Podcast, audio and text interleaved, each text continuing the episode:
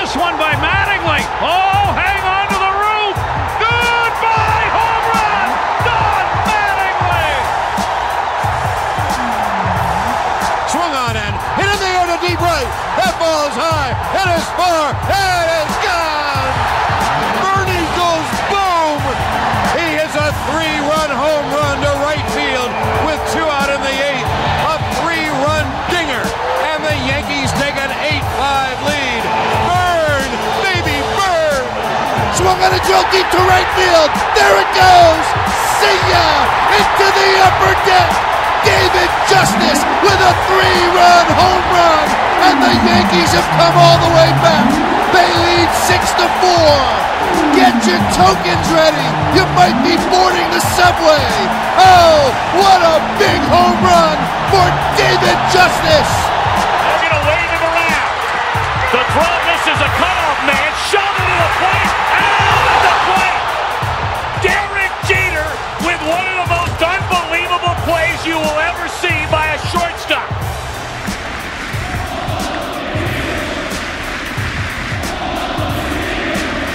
They're chanting Paul O'Neill's name. There's still 6 outs to go. Sean pops it up.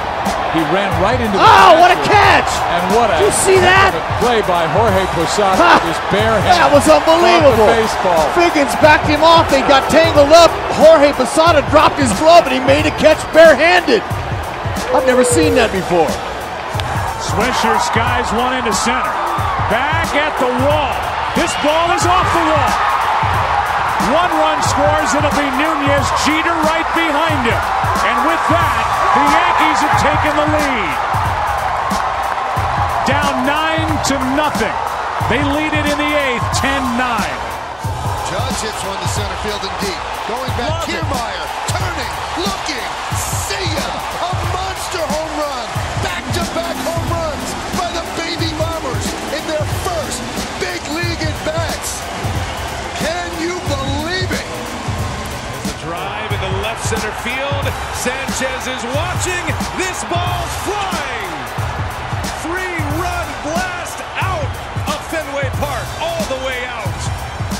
Rivera sets and deals. Strike three. Ball game over.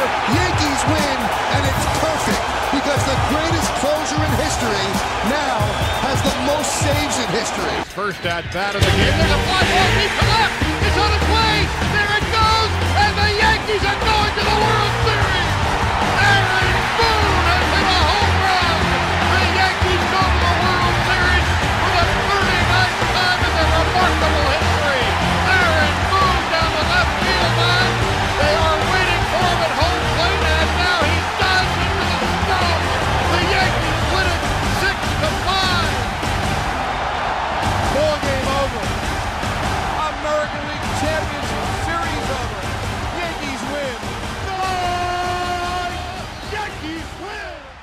Sziasztok, ez itt a New York Yankees Hungary és a Yankee Házablog podcastjének a következő adása. A mikrofonnál DS, Mike és B. Sziasztok. Nagyon sok szeretettel köszöntünk minden régi és új hallgatót. 87. adás. Mai műsorban folytatjuk a B által összeírt tulajdonosokról szóló kis ismertetőt, ezúttal az American League nyugati divíziója kerül sorra. Ugye múlt adásban a National League nyugati divíziót vettük számba, most pedig az American League következik. Neved a szádba. Kinek ajánljuk a 87. epizódot? Én most kölcsön kaptam egy ajánlást, mert nem tudtam senkit találni. Kevin Rizzo, Anthony Rizzo kutyája, tacskója, aki az off-season egyik hőse volt, ugye, lévén részben neki, és az ő lelki ráhatására sikerült Aaron Judge-ot újraigazolni, ami az off-seasonnek a, hát mondhatni legnagyobb húzása volt Yankees részről, ami egyben szomorú és nem túl szomorú hír. De Boba Fettet kell idézni, mert a tacskó csapdába beleesett Aaron Judge is. Tacskó csapdába. Jancsika, vagy hogy hívták? Jancsika, igen. Janó-manó. Álmos vagy? Nem, János. Ne kezd te is. Hallgatjuk dél estelejét. És ha nincs takarékon, akkor torék szeretet. Ja, szóval DS most fogva a füled. Az én ajánlásom következik. Kivágjuk úgyis, szóval mindegy. Főhangosítom. Sőt, beállítjuk csengőhangodnak majd, amikor nem figyelsz. Én két személynek ajánlom, az egyik a 87-eshez kapcsolódik, Sidney Crosby, a Penguins 87-es kapitánya, illetve még egy Penguins játékosnak ajánlanám, mert sajnos elcseréltük Vegas Golden Knights-ba, Teddy Bluger, nagyon nagy kedvencem volt, és elcseréltük. Sajnos, úgyhogy innen rovom le tiszteletemet. Theodors Blugers előtt. Nekem volt egy nagyon-nagyon nagy kedvenc elkapó játékosom a Packersben, aki nem is olyan régen vonult vissza, és nem is olyan régen játszott nálunk. Sajnos nem nálunk fejezte be a karrierjét, hanem a Ridersnál. De ő Jordi Nelson, nekem egy hatalmas kedvencem volt, és 87-esben játszott, úgyhogy én neki ajánlom ezt a mai adást. Ezzel inkább tudok azonosulni. Csak azért nem mondtad meg, mert én mondtam. Igen, tehát ez egy Yankeesről szóló podcast, és akkor egy Packers, két Penguins és egy kutya, akinek ajánljuk a jelenlegi adást. Igen, és itt üzenem azoknak a hallgatóknak, akik jelezték és joggal jelezték, hogy a múltkori adással voltak némi problémák, igyekeztem orvosolni ezt az elmúlt 2-3 hétben, és reméljük, hogy ezúttal minden simán fog menni, elvileg rajtam most már nem múlik. Igen, remélhetőleg sikerült mindent kiküszöbölni, hogyha nem, abból valószínűleg a kedves hallgatók egyébként sem fognak érzékelni semmit, hiszen hogyha érzékeljük, hogy Mike-nál valami probléma van, vagy bármelyikünknél, akkor azt gyorsan vágjuk és újra fölvesszük, még most. Nézzük azonban akkor az aktuális híreket, és kezdjük a legaktuálisabbal, a Yankeesnek a tavaszi edzőtáborában mik történtek az elmúlt időszakban. Hát 8-6-tal mentünk bele a tegnapi napba, és 2 meccset is játszottunk, és ezt a mutatót sikerült 8-8-ra módosítani tegnap. Mi ezzel a probléma? Még 50%-osak vagyunk. Mind a 2 mérkőzésen vereséget szenvedtünk, a Pittsburgh és a Philadelphia ellen. Ma pedig a Boston ellen játszunk majd, akik az első meccsen nagyon elvertek minket. Kezdjük azonban a sérültekkel, amiből sajnos mint minden évben most is nagyon sok van. Szoktam mondani, bocs, hogy szabadba vágok, hogy onnan tudod, hogy egyrészt, hogy ilyen kis szurkoló vagy, másrészt, hogy közeledik a szezon, hogy a sérült listád az elkezd nőni. És igen, tehát az aktív keretünk az így csökken, és a sérült lista az meg ugyanazzal fordított arányosságban növekszik. Igen. És hát ugye itt van a tavasz. Csiripelnek a madarak. Folytasd.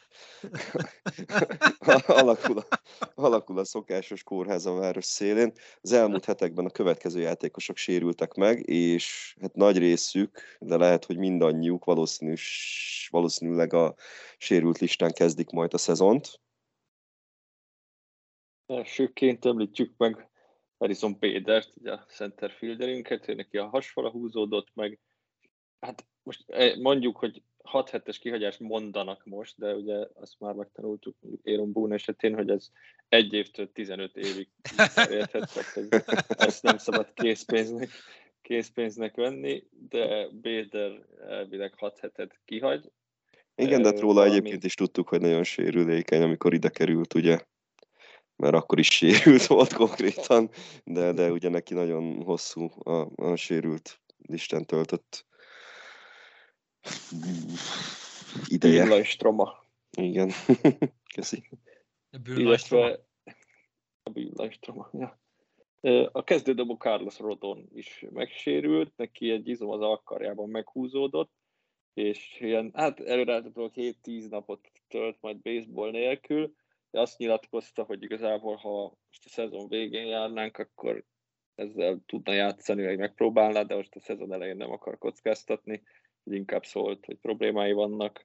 Reméljük, hogy tényleg csak pár nap, és akkor a húzódás megszűnik. Igen, és ezt mondjuk nagyon értékeltem benne, hogy ő egyből jelezte, és nem az volt, hogy megpróbált ugye játszani úgy, hogy jó, majd elmúlik, Nagyon sokan ezt csinálják, és akkor csak rátesznek a sérülésre konkrétan. De szerencsére Rodonnak volt esze. Igen, és ezekkel az alkar sérülésekkel úgyis óvatosnak kell lenni, mert mostanában mindig, hát most nem akarom az ördögöt a falra festeni, de ugye a Tommy John műtét előtt, ugye ez egy könyök probléma, de általában úgy jelentkeznek a bajok, hogy az alkarjával van baj a dobónak. És egyébként Cashman azt hiszem le is nyilatkozta, hogy maga az a ínszalag, ami el szokott szakadni a Tommy John műtét előtt, azzal nincs probléma, tehát itt egyből alkar, akkor mindenki arra asszociál, hogy basszus, az könyök. De itt állítólag tényleg csak valami kisebb húzódás áll a háttérben. Úgy legyen.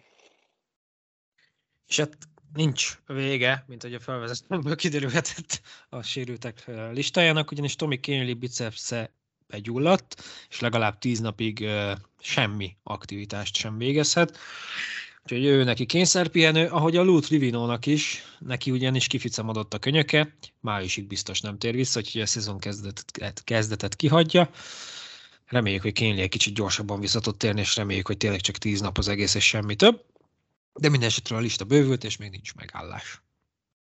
Igen, és ugye pont Canely volt az, aki nyilatkozta, hogy neki is volt ilyen, hogyha már előbb Rodon kapcsán erről beszéltünk, hogy neki is volt ilyen például, hogy azt hitte, hogy majd így végig fogja dobni a következő heteket egy sérüléssel, és teljes mértékben kilőtte arra az évre a karját, és hogy most ugyanazt érezte, ugyanúgy a bicepsze volt begyulladva, mint akkor, és hogy most már ő is tudta, hogy ez nem játék, és hogy azonnal szólni kell.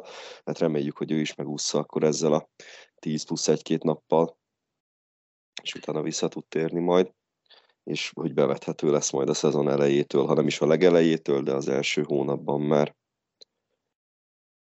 Több catcherünk is kiesett, méghozzá az első Ben Rortvedt, aki nem tudom, hogy játszott-e egyébként azóta egy meccset is, hogy ide került hozzánk.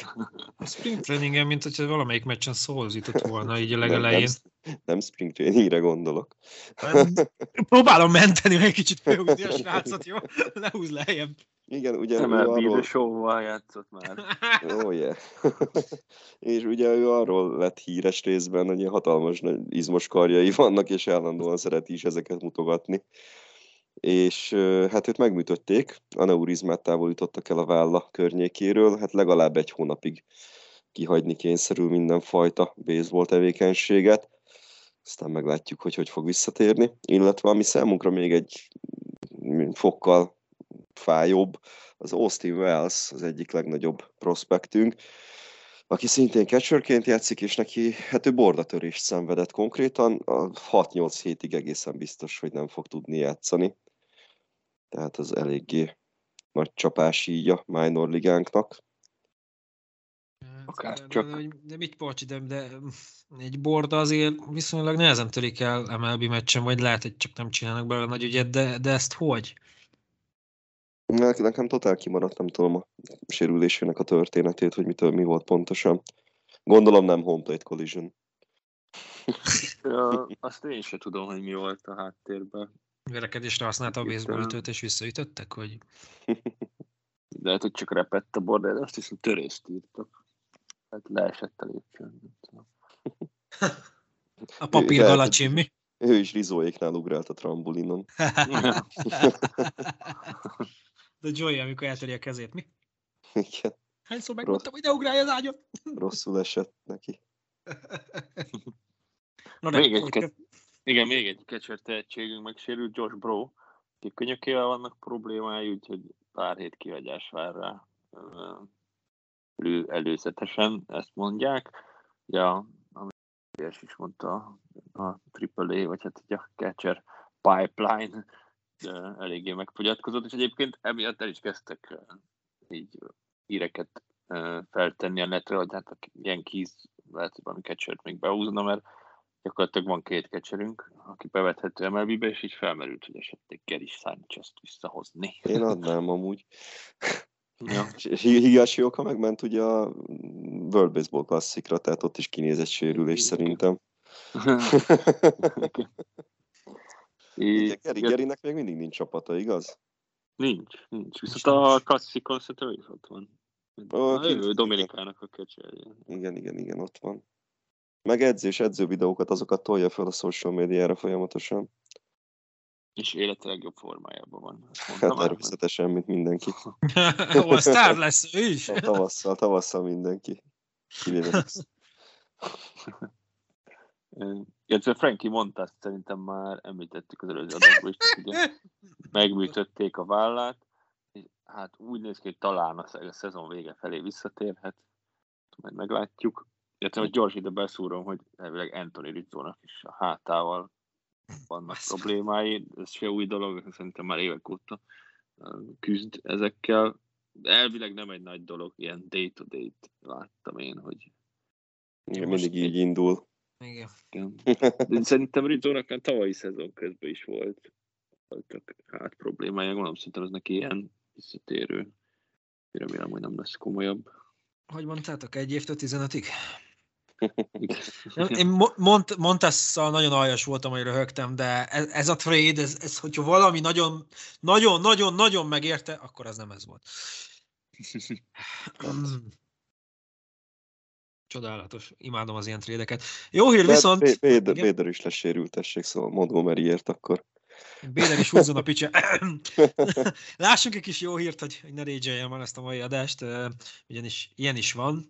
Méghozzá Nestor Cortez combhajlító izom húzódása javul, és úgy néz ki, hogy ő ott lehet az Opening Day keretben. Úgyhogy egyel több indok, hogy várjuk a szezont és a kezdőnapot. Ugye ő is úgy volt, hogy megy a WBC-re, aztán hazajött végül a sérülés miatt. Igen. És hát ne csak sérültekről legyen szó itt a tavaszi edzőtábor során. Vannak itt érdekes kísérletek, méghozzá ezek közül a legszignifikánsabb az, hogy Aaron Judge-ot megpróbáljuk bal külső poszton játszatni, ugye, hogy bármire fel legyen készülve. Én egyébként nem gondolnám, hogy ez túl nagy problémát okozna neki, hogyha esetleg ott is be kéne őt vetni, akár rendszeresen. Ugye, hát nem megoldott mondhatni a left fielder pozíciónk, viszont Giancarlo Stantont a vezetőség nem szeretné a Yankee Stadium tágas left fieldjén játszatni, ezért úgy néz ki, hogy Aaron Judge idén többször is bal külsősként kaphat majd szerepet. Judge minden probléma nélkül el is fogadná ezt igazából, tehát úgy nyilatkozta, hogy ugye szokásos sablon válasz, ott segítek a csapatnak, ahol tudok. De ő azért tényleg valószínűleg így is gondolja. Viszont most Harrison Bader sérülésével valószínűleg a centerfielden is szükség lesz majd a csapatkapitányunkra. Boone terve az egyébként, hogy Stanton körülbelül 60 mérkőzésen kap majd lehetőséget az outfielden, hát ezt ő ugye jobb külsőn fogja majd abszolválni. Ha a centerfield ment Judge-nak, akkor nem hiszem, hogy a left field óriási probléma. Nem gondolnám, hogy problémát okozna neki bármelyik outfield pozíció. Vagy egyszerre tud mindkét poszton játszani. Lassan ott tartunk, hogy Judge kellene lenni az outfieldnek. Szerintem, hogyha átmegy jobbról balra, akkor lehet, egy kicsit zavarba jön a közönségtől, nem? Nem gondolom. Hogy bal oldalon is kell csinálni egy ilyen Judge's Chambers-t lelátóra. Igen. Mindig, ahol éppen játszik, oda viszik, tudod. Ja. De amúgy akartam mondani, hogy... Ja, de azt te is elmondtad, hogy Judge igazából semmiféle problémát nem görget ez elé. Én azt nem értem, hogy miért nem veszünk végre egy left fielder-t, tehát hogy így Stanton csak DH-nek használjuk, főleg hazai pályán. Az pénz. Az pénz, igen, és csak Judge-ra volt, tudom, meg egyebekre. Vagy hozzunk fel, mi lesz róla szó, de mondjuk, na mindegy, ezt majd később kinyitjuk.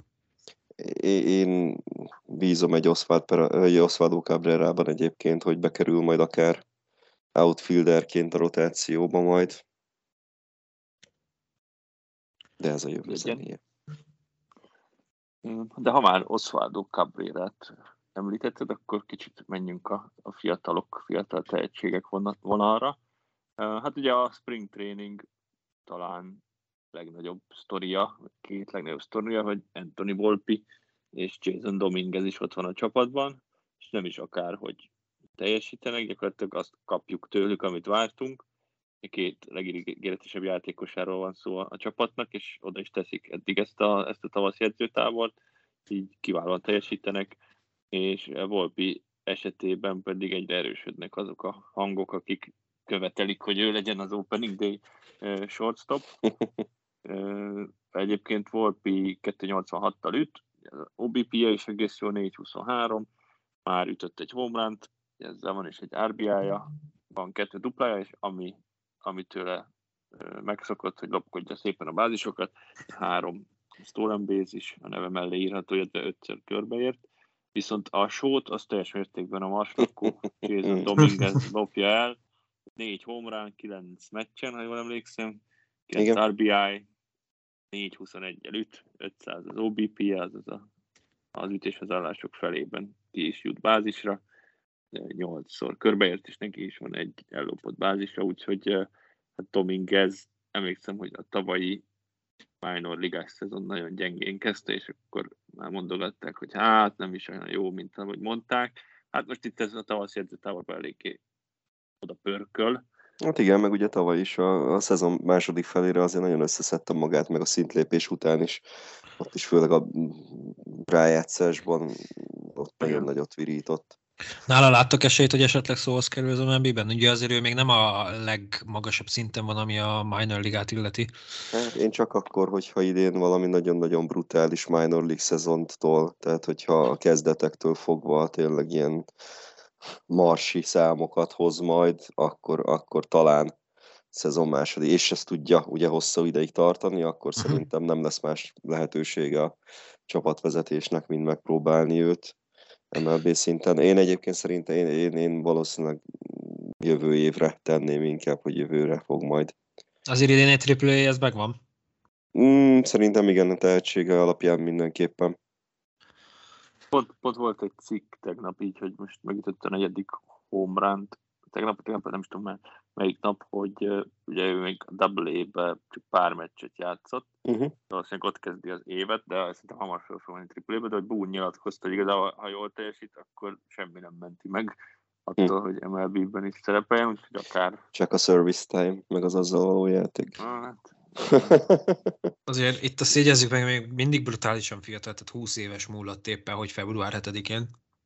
Én örülnék neki, hogyha annyira jól játszana, hogy föl tudnánk hívni őt, és bemutatkozna. De hát mondom, ezt valószínűleg sok mindennek össze kellene jönnie. De egyébként fantasztikus, hogy milyen hangja van, amikor kiüti a labdát, tehát akkorát csattan az ütő a labdán, hogy nagyon-nagyon komoly.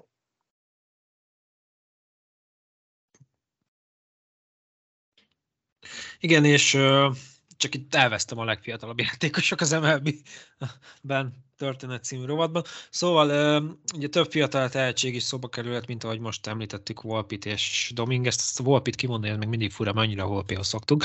De hogy Osvaldo Cabrera és Oswald Pereza alapból esélyes volt arra, hogy egy jó tavaszi teljesítménnyel helyet harcoljon ki a csapatban, de Béder sérülésével még akár Esteban Flori előtt is megnyílhat a lehetőség, de láthattuk egy kicsit Everson Pereirát, Brandon Luckridge-et, Trey Sweeney-t, Anthony Ziegler-t, vagy Elijah Denemet is, csupa-csupa Yankees Hungary élet a farmon Hall of Famer játékost.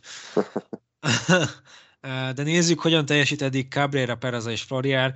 Pereza 15 at-bat, a többiek 22 at-bat az, aminél járnak. Osvaldo Pereza, jól mondom? Cabrera, igen, ezt a kettőt keverni fogom, még a jövőben egy párszor ígérem. 273-mal üt, 304-es súlyozott átlag, ugye így van a során, ugye? Az OBP. Ez az OBP, igen. És a Oblast to slugging, az pedig a súlyozott. Vagy csak a simán súlyozott, ugye? A slugging. Uh-huh. Tehát 273/304/591-el üt, 6 base hitje van, 2 home runja és 7 darab RBI fűződik a nevéhez, míg Perezánál ezek a számok 200/333/267, 3 runnal és 2 stolen base-zel. Floriál papa egy kicsit kipukkadóban van, ugyanis ő mindössze 136/208/182-kkel üt, ami 2 sétát tartalmaz, és 10, azaz 10 darab K-t is, úgyhogy egyelőre neki annyira nem megy, reméljük, hogy bele fog húzni. Minden esetre Papa Foria hallgat minket szokásos módon, és hát innen is üzenjük, hogy nagyon drukkolunk a gyereknek. Igen, ez egyelőre nem túl biztató, de innen még van följebb, úgy érzem. Hát innen csak följebb van. Hát ezt azért nem mondjuk így ki, mert mindig van lejjebb. Lásd te, hogy mi? Osvaldo Cabrera, hát szerintem most már gyakorlatilag teljesen biztos, hogy benne lesz az Opening Day keretbe, de ez nagyon tetszik, amit csinál. Igen. Igen, és az még nagyon szimpatikus benne, hogy minden, tehát még hiába, hogy tavaszi edzőmeccsek, de így is ugyanazzal az energiával, meg elszántsággal játszik, mint bármilyen mérkőzésen, amit láttuk tavaly. Mm. Szóval ez nagyon tetszik benne, hogy tényleg komolyan veszi. És hát szerintem van is helye a csapatban. Ez a tavalyi bemutatkozás. Hát, simán király volt. Geniális volt. Védekezésben is rohadt jó, tehát hogy most rámentünk erre, hogy azért infielden is tök jó számokat hoztunk tavaly, úgyhogy ebből a szempontból sem lóg ki a csapatból, de még ezt sem lehet ráfogni, hogy hát igen, a védekezésben azért nem az igazi, hanem totálisan beleillik ebbe a csapatba. Abszolút. És volt egy cikk a Yankeesnek a honlapján, ahol Brian Hoch írta, hogy hát 3 pozíció kapcsán van harc a spring trainingen, ki lehet majd a kezdőjátékos, hogy ezek mennyire reális harcok, mennyire van már eldöntve, és csak mondják, hogy harcolnak a kezdő pozícióért, azt nem tudjuk, de az egyik ilyen az a kezdő shortstop, talán a legfontosabb kérdés idén. Ugye elvileg IKF, tehát Kiner Farrellha lenne a kezdőjátékos, bár igazából Boone-nak volt olyan nyilatkozata is, hogy IKF-et inkább ilyen utility, mindenhol bevethető pozícióban képzeli el. Ugye az előbb beszéltük, hogy Anthony Volpe remek teljesítmény nyújt, és egyébként Oswald Peraza is megmutatta tavaly év végén, hogy készen áll az MLB-re, még hogyha most a statisztikája nem is olyan jó, de a védekezésben ő is kiváló. És ami nekem itt nagyon megmaradt az, hogy Aaron Judge-ot megkérdezték, hogy mi a véleménye Anthony Volpe-ról. Hát ez a klasszik... You know. Igen, ahogy Judge szokott nyilatkozni, de szerintem... Lesz-e semmi fognak jó. Igen, de mégis azt mondta, hogy aki a leginkább hozzá tud tenni a győzelmekhez, annak ott a helye a keretben. Tehát ha nem akarja kimondani, de én szerintem ő azt mondja, hogy Volpi legyen benne a keretben. Nem tudom, ti hogy látjátok? Én valahol örülnék, hogy ha ő lenne a kezdő shortstop, de ha meg nem megy neki, akkor meg talán őt azért a New York média nem szedné szét, meg vissza lehet küldeni AAA-be, de én most afelé hajlok, hogy legyen inkább Peraza és Volpi, meg majd évközben jöjjön föl. Nem tudom, ti hogy látjátok? Én hasonlóan, én abszolút Perezát látnám legszívesebben talán, hogyha ő közülük lehet választani. Akkor mindenképpen ő az, aki főleg a tavalyi teljesítménye után, most a tavalyi edzőtábor számai azok nyilván számítanak, de simán lehet, hogy neki is csak egy kicsit lassabban indul be a teljesítményei az év elején. Én abszolút Osvaldo Pereza párti vagyok ebben a kérdésben, ugyanakkor remélem, hogy Anthony Volpe.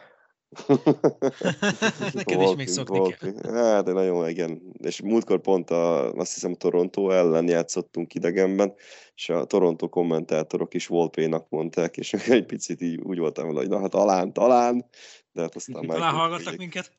Igen, de aztán Michael K-ék visszarántottak.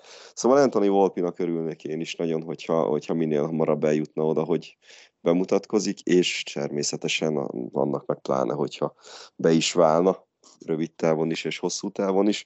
Egyelőre én a team Peraza vagyok.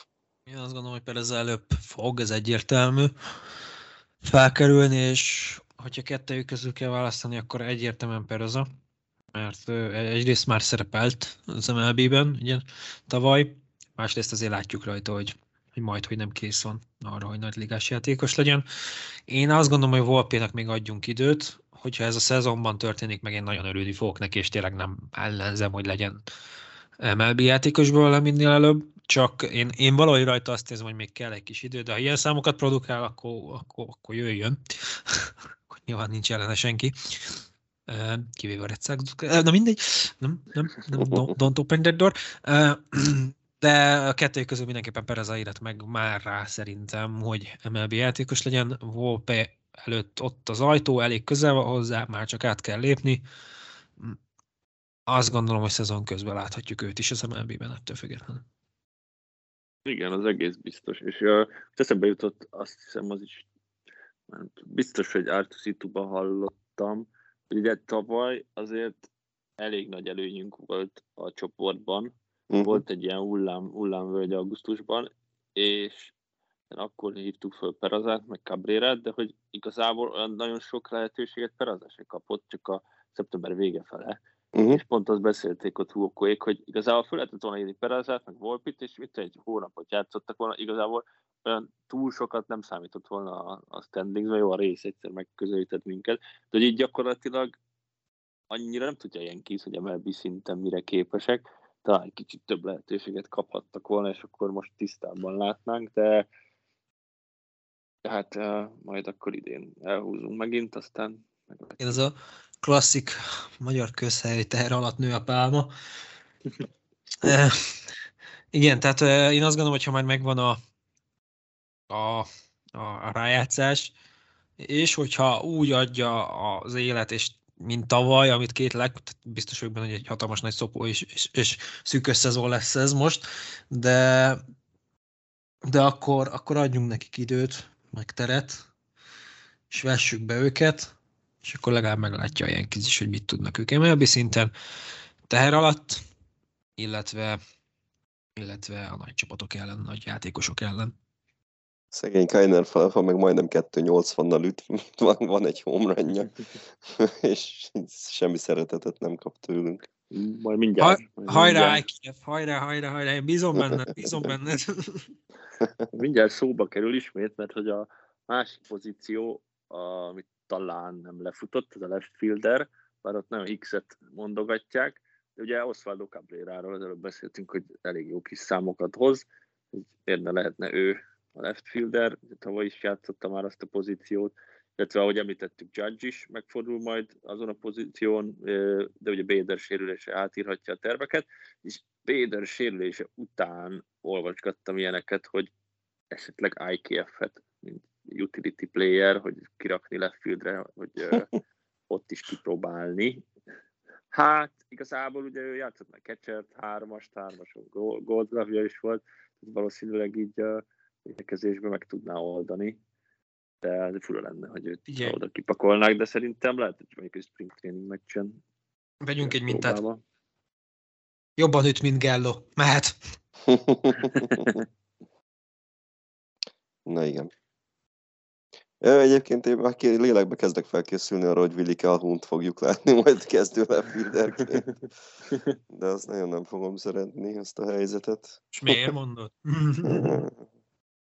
Én nagyon gondolkodok, amikor jön majd a szezon előtti tippelős adásunk, hogy a pozitív meglepetésre idén is X-et mondom. Előbb-utóbb hát, ha bejön így a számok törvénye. Tessék, Kainer Falafának most a Red Sox ellen már van 2 lopása, meg egy találata. Hozzá a tavalyi tippeket. Ennyi.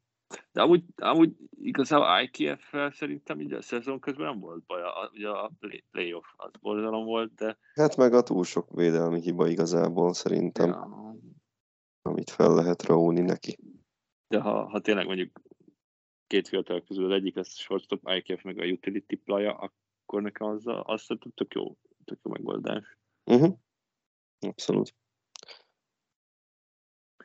És van még egy pozíció, ami megint egy pár nappal ezelőtt még talán harc volt, most meg már szerintem úgy néz ki, hogy akik harcoltak, azok benne lesznek a rotációban, ugyanis az 5. kezdődobó személye volt kérdéses, viszont Carlos Rodon megsérült, és ugye a legújabb hírek szerint meg az lesz, hogy Nestor Cortez lesz az 5. a sorban, hogy lesz még plusz, azt hiszem, 10 napot írtak pihennie, ugye, vagy kigyógyulni a sérülésből, úgyhogy 5. lenne a sorban. Viszont Domingo Germán és Clark Schmidt küzdöttek, hogy bekerüljenek a rotációba, viszont hát ugye úgy néz ki, hogy Cole, Severino meg Kort lesznek, akik tutik, ugye Rodon sérült, úgyhogy lehet, hogy Germánnak és Schmidtnek is ott lesz a helye az Opening Day rotációban, és egyenlőre Germán teljesít jobban, viszont amit mindenféleképp ki akartam emelni, az Clark Schmidtnek az első startja volt, amikor, ha jól emlékszem, 3 inningat, 5K-t osztott ki a Braves-nek. Igen. De hát ugye, ahogy mondtam, a sérülések miatt még kérdéses ez a rotáció.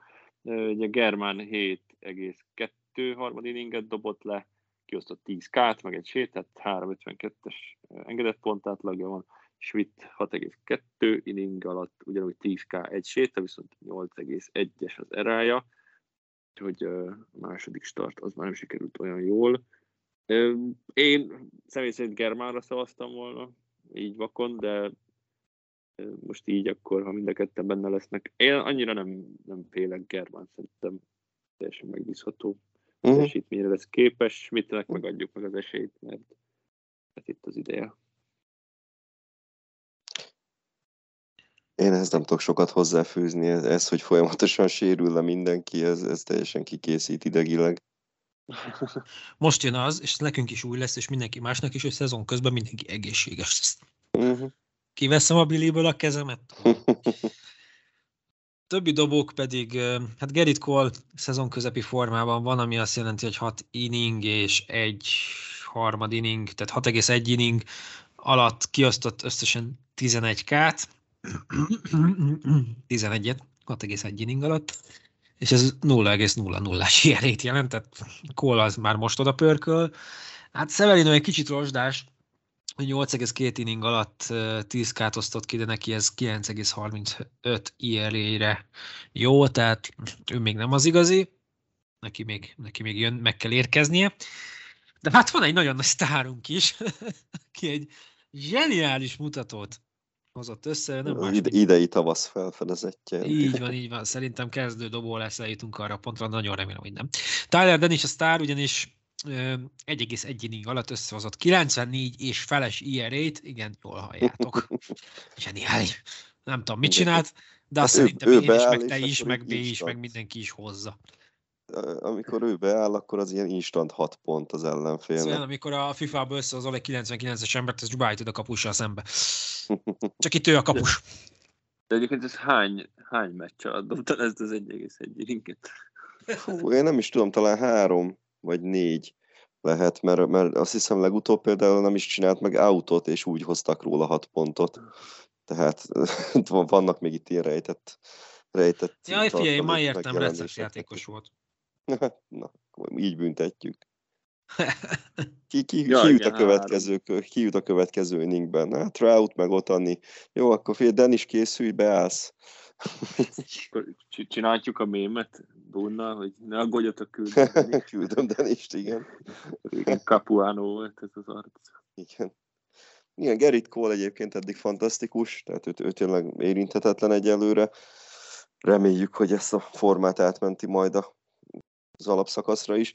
Severino egyébként szintén vannak zseniális inningjei, csak valahogy ő játsza a szezon közben lévő Gerrit Cole-t, hogy mindig belefut egy home run-ba, és akkor az így föltornázza az ERA-jét, meg az ellene hozott átlagot.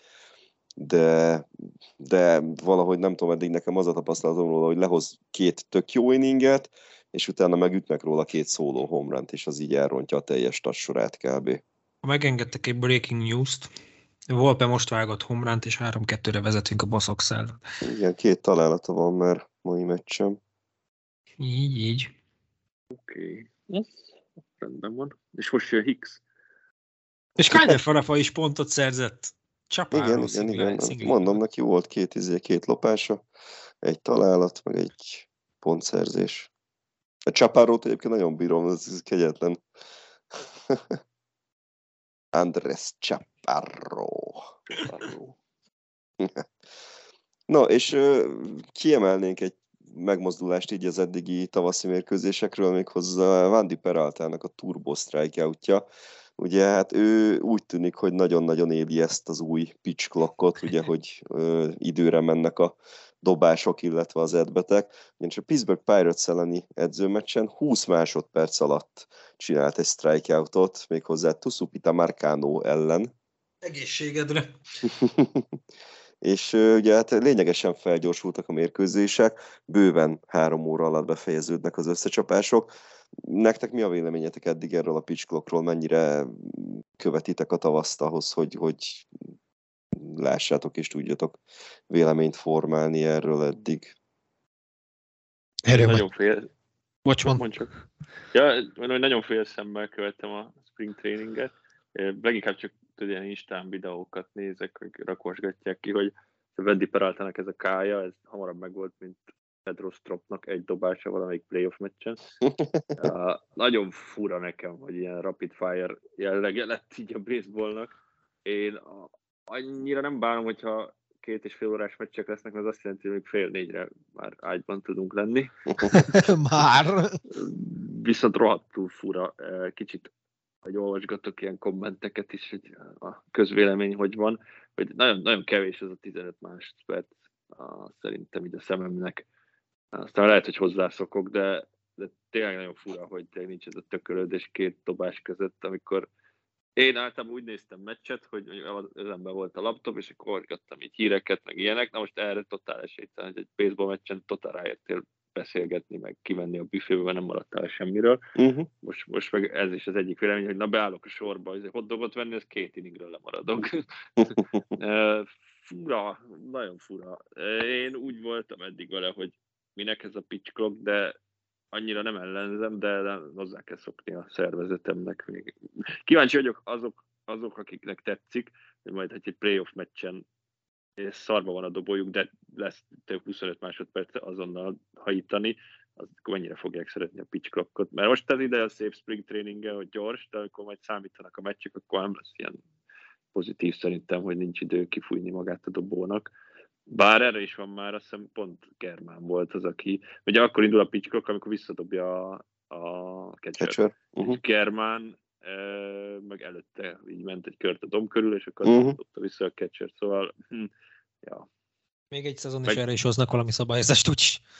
Meg nem tudom, a World Baseball Classic nincs pitch clock, és szerintem mindenki oda van ezekért a meccsekért, hogy a World Baseball Classic mennyire király, szóval én nem tartom akkora jó dolognak a pitch clockot, de majd hozzászokok. Én keveset láttam ebből a spring trainingből, leginkább csak összefoglalókat. Így, ez még egyre nekem sem nagyon zavaró, majd az első meccsek, amiket végignézünk itt a szezonban, de akkor lesz az, amikor meg kell szokni, és rá kell állni a szemünknek. Igen, azért a baseballon ez apa kimegy sörözni, kétszer berúg, anya eljátszik a gyerekekkel, nézik a meccset, talán leszednek egy labdát, na ez most nem lesz, apa legalább nem fog berúgni, jó, hogy az apuka is. Érdekes lesz, mert ugye azért Amerikában minden a reklámokról szól, és ilyenkor nagyon sok reklámot el tudnak lőni azért.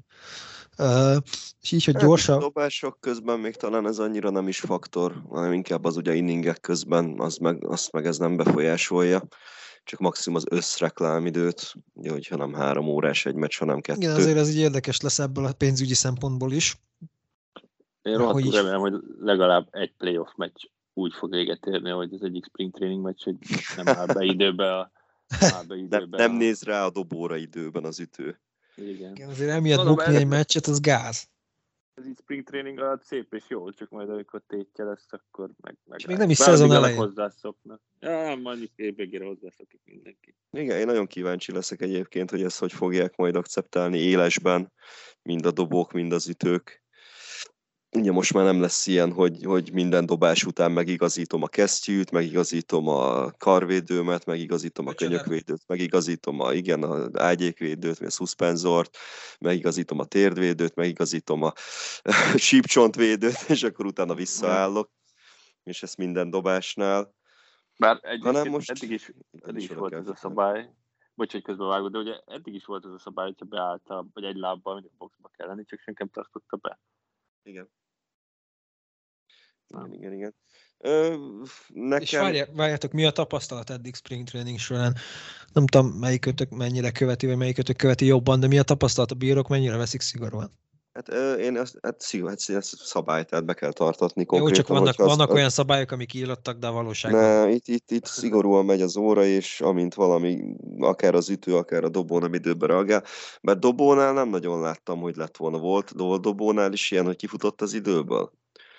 Inkább ütőkről láttam videókat, hogy nem. Igen. Tehát, hogy ugye 8 másodperccel a lejárta előtt az órának, bár készen kell állni az ütésre, és a dobó felé kell nézned, és ezt többen is benézték már, hogy nem voltak felkészülve, és igen, és volt is egy ilyen mérkőzés, ugye nem is tudom, Atlanta, Boston talán, vagy nem is tudom. Hát. Atlanta volt az tisztőzők ki ellen, azt nem tudom. És döntetlen volt az állás, 9. alja, nem is tudom, tele bázis, vagy legalábbis volt futó bázison, 2 strike, és az ütő nem nézett rá a dobóra, hanem még itt rugdosta a salakot, meg mit tudom én, és a bíró megmondta, hogy jó, akkor ez volt a 3. strike, vége a mérkőzésnek, sziasztok. Ez mondjuk tényleg, hogyha jó, hozzászoksz, de oké, de lesz olyan, aki elbambul, és ezért elbuksz egy meccset éles szituban, vagy playoffban, vagy ha nem is playoffban, de playoffért harcolás közben, azért ott szurkolók a fejedet veszik le, szerintem. De hát lehet, olyan is volt, hogy konkrétan ugye az első ütéshez állások azok mindig arról szólnak, hogy a salakot egy kicsit megrugdosod, taposod, kitaposod magadnak a helyet, összekoszolod a batters boxnak a hátsó vonalát, hogy ne látszódj, stb. És ezt csinálta még javában az ütőjátékos, és már be is mondták neki az első sztrájkot, úgyhogy a dobó egy dobást nem eresztett el, és már így indult a meccs, és akkor ő meg így pislogott, hogy ja, már megy. Igen, ez a baseballnak ugye egy kicsit egy ilyen időhúzós, idézőjeles árnyoldala, de baszki, valahogy ez hozzá tartozik azért, számomra ez valahol hiányozni fog, és nem azért, mert olyan jó, hanem mert a része. És egyébként amennyire így főleg Twitteren keresztül látom a reakciókat, ez körülbelül egyelőre azoknak tetszik a leginkább, akik eddig sem voltak annyira oda a baseballért, és valószínűleg ezután sem lesznek annyira odaérte, de így néha így belenéznek, és akkor, hogy jaj, ez unalmas, és akkor most meg, jaj, ez pörgősebb lett, de jó. Tehát így kb. Ilyen reakciók. Én abból a szempontból közelíteném meg, amit mind a ketten így érintettetek is, hogy például, hogyha érted, kimegyek egy meccsre, akár személyesen, vagy hogyha leülök egy meccs elé, akkor az tényleg egy ilyen, hát hogy mondjam, egy eseményszámba ment, akár családilag, akár haverilag, akár egyedül, és eddig fizettem mondjuk X összeget egy meccsjegyért, most fizetek ugyanannyit, viszont egy órával kevesebb úgymond szórakozást kapok érte. Tehát azt se tetszene, érted, hogyha beülök moziba, és akkor azt mondják, hogy jó, mostantól 1 órásak a filmek, bocs. És akkor ugyanazért az összegért, mondjuk jó, ez ránk nyilván annyira nem vonatkozik, de meg mi a streamet is úgy vadászuk általában, de akkor is, hogy tehát egy ilyen aspektusból is nekem fura, hogy kvázi lehúzzák az embereket szórakozási idővel, mert mégiscsak azért, hogyha kimentél meccsre, akkor tudták közbe tenni, venni, beszélgetni a haverokkal, és akkor most meg tényleg ez, hogy így folyamatosan így koncentrálni kell, hogy egy dobásról se maradj le, ami eddig azért egy kicsit olyan lazább volt. Ja, egyébként én olvastam ilyen véleményt is, hogy jaj, de jó, mert akkor kimegy a meccsre, és akkor még hétköznap, este 7-kor kezdődik, akkor már 11-re otthon van, nem csak éjfél után, de egyrészt, ha hardcore fan vagy, kimész minden nap, akkor fel vagy készülve, hogy sokáig, ha nem, ha meg csak egyszer mész ki, akkor meg nem tök mindegy, hogy egyszer később vesz haza. Ja. Szóval, én kíváncsi leszek playoffban, amikor Game 7, 8. inning, és nincsen időd lejönni, és újra följönni a dobás előtt, hanem így fognak jönni a dobások. Ezt így, nem, nagyon kíváncsi leszek, hogy ezt hogy fogja bevenni a szervezetem, hogy nincs ez a hullám, hogy jó, egy kicsit kifújom én is magam, hogy jó, jön a következő dobás, hanem gyakorlatilag totálon fogsz pörögni egész végig. Volt olyan szabály, amit egy év után eltöröltek, nem is olyan régen, de nem, ha megkínoznak, se jut eszembe, hogy mi volt az már. Ennek lehet az a sorsa? Én nem tartom valószínűleg, szerintem kitartanak emellett most már. Biztos hozzászokunk majd, tehát majd egy szezon alatt, meg érted, a kis ligában már ment, ott is játszott a playoffot, és igen. Nincsenek ilyen cikkek, hogy úristen, a kis liga is ennyire rossz volt így, csak fura így belegondolni, hogy csak egy playoff meccsen nem lesz ez a... lenyugodni egy kicsit, és akkor... Nem tudom, ütnek egy rohadt nagy home runt rólad, és van 15 másodpercet, akkor zúzzod a következőt. Tehát, hogy így a doboknak ez így milyen? Tehát, hogy így, mit tudom, egyszer irán home runt feladsz, 4-0-ra vezettek, feladsz egyszer irán home runt, hogy 15 másodperc múlva zúzhatod a következő dobást. Szóval így... Ütő szempontból, ez mondjuk jó. Én mondjuk ezt remélem, hogy 60 homlános meccs, vagy egy 60 homlános szezonja lesz, bocs. Én egyébként pont fordítva érzem, szerintem pont az ütők kerülnek ezzel jobban hátrányba. Nyilván az ilyen esetektől eltekintve, de szerintem pont az, hogy oda kell állnod, és szinte folyamatosan ütőt föntartva figyelned kell a dobót, és ő meg ilyen kvázi fast pitch-ekkel operálhat folyamatosan egy edbet alatt, vagy quick pitch-ekkel. Szerintem ez így is az ütők alapból hátrányból indulnak dobókkal szembe. Szerintem ez, hogy most még nekik kevesebb idejük van arra, hogy rákészüljenek egy-egy dobásra, hogy mi fog jönni vajon. Jó, hogy nyilván nem a kukándobolásra gondolok, hanem mentálisan, az szerintem őket még nagyobb hátrányba taszítja. Aztán nyilván ehhez, tehát hogyha valaki meg az ilyen spontánabb, hogy hirtelen fölnézek, és már azt látom, hogy jön a labda, és így rászvingelek, és home run lesz belőle, azoknak nyilván ez jobb, de szerintem kevesebb ilyen van, mint akinek szüksége van egy kicsit ráhangolódni. Illetve a dobó szempontból majd a sérülésekről estek kíváncsi, hogy nem fognak 100 helyet 95-tel dobni, mert nem kell engedni a labdát, hogy ezeket a fastballokat majd így sokkal nagyobb gyakorisággal zúzzák. Oké, nem tudom, most 40 másodperc alatt mennyit regenerálódik a karod, de valószínűleg... Hát más azért, mint a folyamatos igénybevétel, azt tudod. Igen, úgyhogy kíváncsi vagyok, hogy alakulnak a sérülések. Lesz több pihentetés, több rotálás, több sérülés esetleg? Mindenki átalakul a 6 fős rotációra majd. Plusz egy pihenőnap a kezdőknek. Mi azért elég hardcore fanok vagyunk, de most itt beszéltünk 10 percet, 20 negatívumot meg felhoztunk, meg egy pozitívumot, hogy hamarabb vége van a meccsnek, de majd szezon közben szerintem visszatérünk, meg fogunk anyázni, vagy mondani, hogy amúgy ez tök király.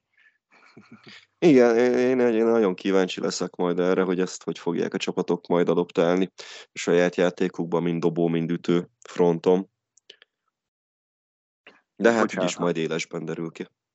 Igen, hogy említsem meg, emlékszem, hogy tavaly volt ilyen szezon, hogy valamikor beszéltünk ezekről a szabályváltoztatásokról, hogy a shiftet is eltörlik, akkor említettem, hogy hát a left fieldet bevinni right fieldre, és megcsinálta. Csinálták, a Gálló ellen. Igen. Nem az infieldet shiftelték, hanem az outfieldet. Igen, zseniális. Ez nagyon jó volt. Szegény Gállónak teljesen ilyen kész, szerintem az a csávó, hogy ezt így meglátja. Igen, hát ezt kíváncsi leszek majd erre is egyébként, hogy itt hogy fognak majd a csapatok machinálni, hogy mennyire fognak tudni így az eltörölt shift ellenére majd ilyen különböző extra védekező fölállásokkal operálni majd. Tuti kitalálnak valamit, attól nem félek. De ezt továbbra is fasságnak tartom egyébként, a shift eltörlését. Ja. Igen, na mindegy. A pitch clockkal szerintem meg tud barátkozni egy hónap alatt. A shift az jobban fog hiányozni. Még akkor is, hogyha utáltam, hogy mi játékosunk is belepüfölik, de szerintem egy jó pontja volt a baseballnak, nem mindegy. Hát érdekesebbé tette a játékot, az tény. Viszont akkor ugorjunk át a World Baseball Classicra. Ugye elindult a baseball VB, hogy lehet ezt szépen kifejezni. Mindenhogyan fura. Nagyon sokat beszéltünk itt adás előtt róla. Furák a csapatok is egyébként. az ekte izraeli csapatból mindenki amerikai kivéve egy embert, meg ilyenek, de mondjad aztán majd utána. Hát igazából annyi, hogy csak egy kicsit beszéljük át. Ugye jelenleg az A csoportban véget értek a küzdelmek, ott lejátszotta mindenki a saját kis meccseit. Taichungban van egyébként vagy volt egyébként az A csoportnak a mérkőzései. Itt az az érdekes helyzet állt fönn a végére, hogy mind az 5 csapat 4-4 meccset játszott, ugye, és 2-2-es mérleggel zárt mindenki, tehát ilyen hatalmas körbeverések voltak. Mind az 5-en 2 győzelemmel, 2 vereséggel zártak, és azt jelenti, hogy végén a kiszámolási procedúrákat követően Kuba és Olaszország jutott tovább, Hollandia, Panama és Tajvan pedig kiestek további küzdelemből. A B csoportban, ami Tokióban játszódik, hát itt a hazai japán csapat totális dominanciával, 4 győzelemmel, 0 vereséggel zárta a saját kis csoportkörét. Ausztrália jelenleg a második, ők 2 meccset nyertek és egyszer kaptak ki. Csehország 1-2-vel, Dél-Korea szintén 1-2-vel, és hát Kína a nagy vesztese ennek a csoportnak, ők 0-3-mal állnak. Itt ugye még 2 mérkőzés lesz majd, és akkor az alapján dől el, hogy az ausztrál-cseh koreai 3-asból ki fog majd továbbjutni. A csehek egyébként nagyon szimpatikusak ezzel a, nem tudom, tehát hogy itt mindenkinek megvan ugye a saját munkája, és akkor amellett így kb. Ilyen félprofiként hobbiból baseballozik. De behúzták az első győzelmük így a VBC története során, amiért mindenképpen jár a respekt. Ráadásul egy óriási three-run home run-t vágtak. Igen. 5-4-re vezetett Kína, igen. És aztán 4-et szereztek a 9-ben, meg Japán ellen is vezettek 1-0-ra a harmadik inningig, azt hiszem. Hát mondom, jó, igen, de hát az predesztinálható volt, hogy ott, abban nem lesz sok szület a végére. A cseh dobó az adott egy strikeoutot Otaninak, aztán is rakták a labdáját. Ez záratott kára Otani. Na, 71 mérföldes körpólokat túlzott. Még az lehet, hogy az a gyors labdája volt, nem tudom. Ez gonosz volt. Igen, és közben a másik 2 csoportban is elkezdődtek már a küzdelmek. Itt ugye a C csoport Phoenixben játsza a mérkőzéseit. Itt Kolumbia az első meccsen megverte Mexikót, és az Egyesült Államok legyőzte Nagy-Britanniát, amiből ugye azt beszéltük is a műsor előtt, hogy remek mémek születtek ebből az összecsapásból. Itt ezen a 4 csapaton kívül Kanada van még versenyben, és a D csoport, ami hát talán a legérdekesebb és legküzdelmesebb lesz majd, ami a kereteket illeti. Ők Miamiban játsszák a meccseket. Puerto Rico Nicaraguát verte, ez talán mondhatni, hogy papírforma mérkőzés volt, és a 2 nagynak az összecsapásán Venezuela megverte Dominikát, méghozzá úgy, hogy csak 1 pontot engedtek az első inningben, és utána teljesen lenullázták a Dominikai Köztársaságnak a teljes ütősorát.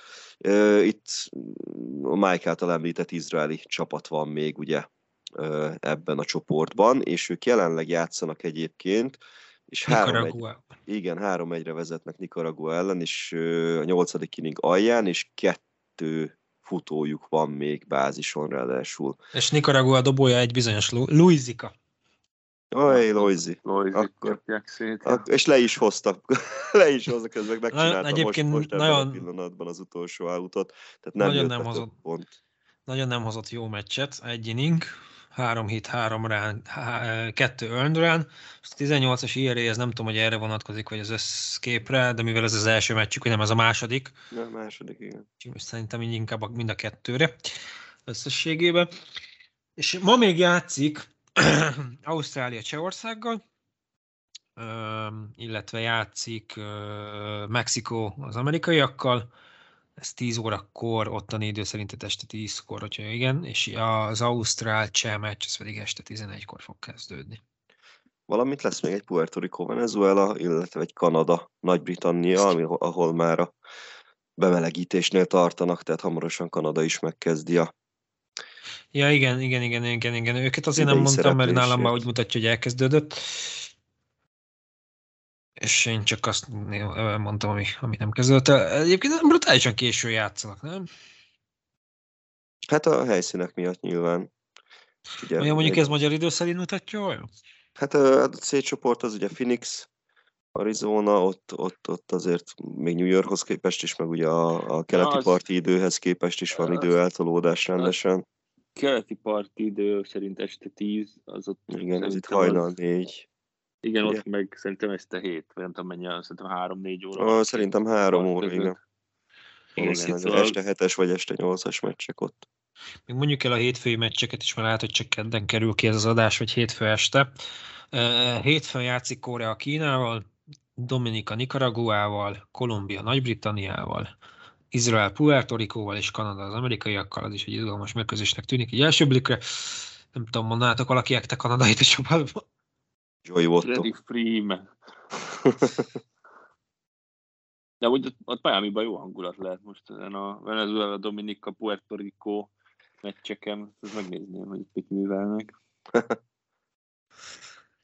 Ja, hát tudja, meg nem megy a karibi parti ott. A zene jut eszembe. Ez a bizonyos zene. Take her to Jamaica, where the run comes from. A kanadaiak rossz tőlére ránéztem, azért igen. Azt hittem, hogy a karibi parti jut eszembe. Freddie Freeman egyébként tényleg. Ezt el is felejtettem, hogy a kanadai. És így ennyibe kiismerül. Akiket így ismerősek. DS, mit szólsz Kuba továbbjutásához? Én nagyon-nagyon örülök neki. Sírból hozták vissza, a két vereséggel kezdtek. Igen, 0-2-ről hoztak két győzelmet, és hát nagyon-nagyon kellett mind a kettő. De ez, hogy csoport elsőként így ugye a különböző procedúrák miatt, ami a döntetlen esetén fennáll, és hogy így behúzták a csoport elsőséget, ez zseniális. Tehát. És hogy elkerülik Japánt. Igen, így szerintem az ottani csoport másodikkal fognak majd játszani. Ottani csoport? Ottani, igen. Igen, az olaszok. Igen. Olasz japánokat. Igen, és akkor ugye attól függően, hogy hogy fog végződni, majd az ausztrál cseh koreai hármasból kikerülő csoport másodikkal játszik majd Kuba. Március 16-án majd. Nem, 15-én, bocsánat.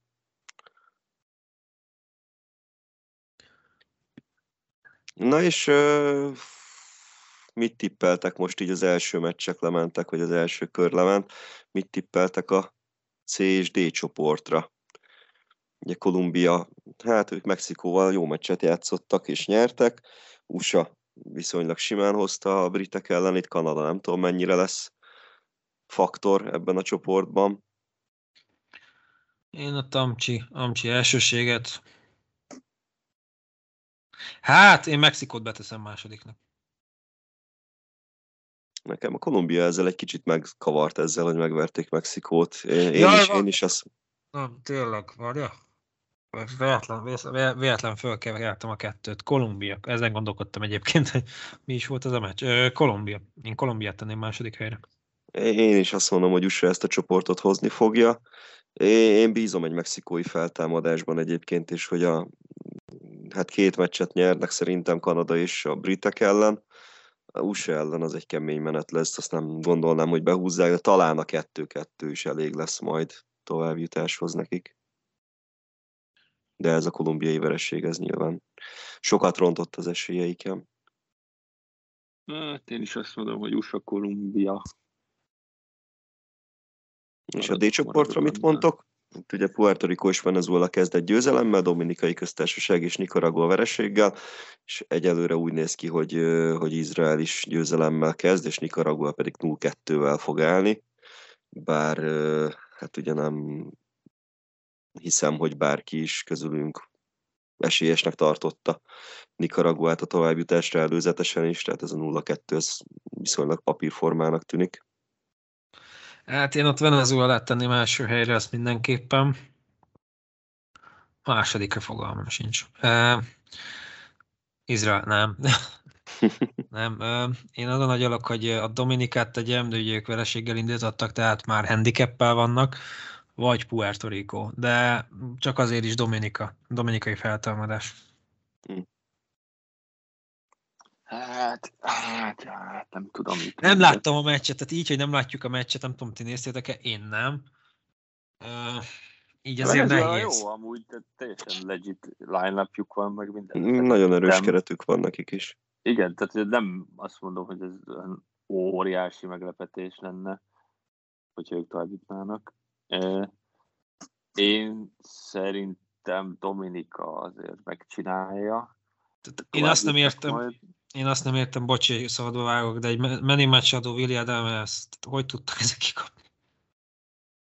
Hát ez nagyon erős mind a három, tehát Puerto Rico is azért erős kerettel van, Venezuela, meg Dominika, meg pláne azért egy Venezuela Dominikában. Ott mondom, nekem inkább az volt a fura, nem is az, hogy kikaptak, hanem inkább az, hogy egy pontot tudtak csak összehozni. De ugye Venezuelánál is mindenki MLB. Igen, azért kezdett. Ja, az Astros-os Luis Garcia nyomott 3 inning 7 kárt, szóval... Mondjuk ott van Edwin Diaz is. Én azt mondom, hogy Dominika Venezuela. Venezuelának szurkolok amúgy. Úgyhogy őket tovább juttatom. Ott a kedvencünk is, bocsi. Igen, gonosz törpe. Ja, nem arra gondoltam. Ja, azt hittem altúl. Igen, te vagy, bocs, gyerek. Sem, én is egyébként továbbra is azt gondolom, hogy Dominika visszahozza ezt, illetve hát Venezuela valószínűleg nem fogja elrontani, nekik ugye most a legnagyobb akadályt sikerült simán megugrani, én nem gondolnám, hogy akár Nicaragua, akár Izrael egy kicsit is meg tudná izzasztani őket. Puerto Rico ellen meg igazából már mindegy, hogy mit játszanak, de én Venezuelát mindenképpen, és én szerintem a Dominikai Köztársaság szintén visszahozza majd, bár én talán Puerto Ricónak jobban örülnék egy kicsit személy szerint. Amúgy ez a Venezuela Puerto Rico, ez jó lesz. Pablo López, José Berrios, a king matchup. Szóval, ja, hajnalban lesz ez a baj, nem maradok azért. Igen. Hát, igen. Két csoport, jelenlegi csoport első, így 1-0-al, meg hát ugye nem sokára Izrael is nyertek is már. 3-1 lett a vége Izrael-Nikaraguának, akkor Izrael is csatlakozott hozzájuk az 1-0-val. Egy győzelem 0 verességgel. Igen, ettől függetlenül én úgy gondolom, hogy Venezuela Dominika, de azért örülnék Puerto Ricónak is. Kivéve Stroman. Meg Lindor. No, és akkor hát nyilván majd ugye a következő adásban már jóval okosabbak leszünk, addigra már valószínűleg lement elég sok minden itt a World Baseball Classicon.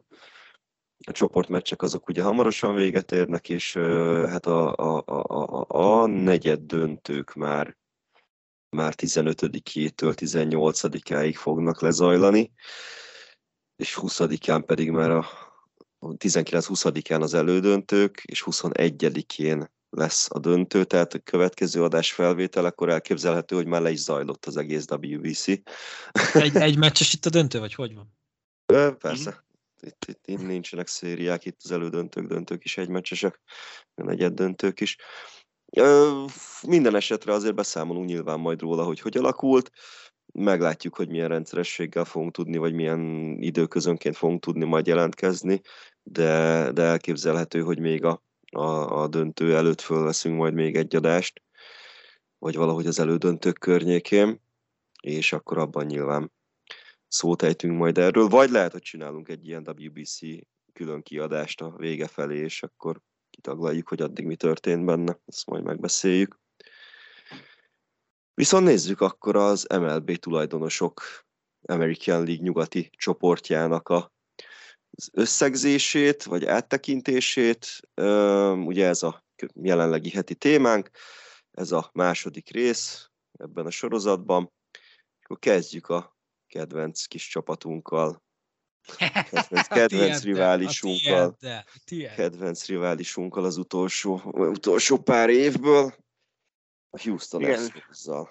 Ezt befogott orral fogom mondani, mert nyilván az Astros tulajdonosáról van szó. De amúgy, ahogy így olvasgattam, zseniális a faszik. Tehát, hogy igazából nem annyira véletlen, hogy ilyen sikeres csapatot épített. És nem is nagyon lehet jobban időzíteni egy befektetést, mint ahogyan és amikor Jim Crane megvásárolta az Astros együttesét, ugyanis Jim Crane-nek hívják a tulajdonost.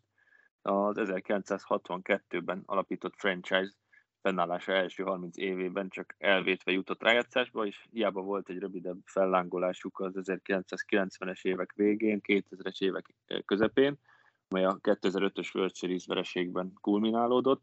2010-re már ismét a National League alsóházában találták magukat. Én 2005-ös csapatban ugye Andy Pettit és Roger Clemens is dobtak. Igen. És ugye ekkor még a National League-ben szerepelt a Houston Astros. Bár csak maradtak is volna. Igen. 2011-ben aztán életbe lépett az azóta elhíresült tervük. Gyakorlatilag ez az volt, hogy a nullára redukáltak mindenféle fizetést, tényleg totálisan a legrosszabb csapatát rakták össze, és aztán innen építsék fel a jövő nagy csapatát.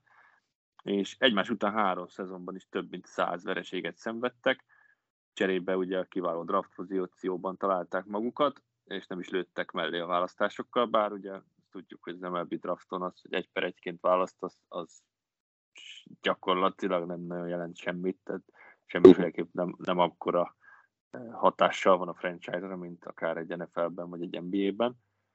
Viszont az Astros azt a jövőre nézve nagyon meghatározó játékosokat választott ki ebben az időszakban.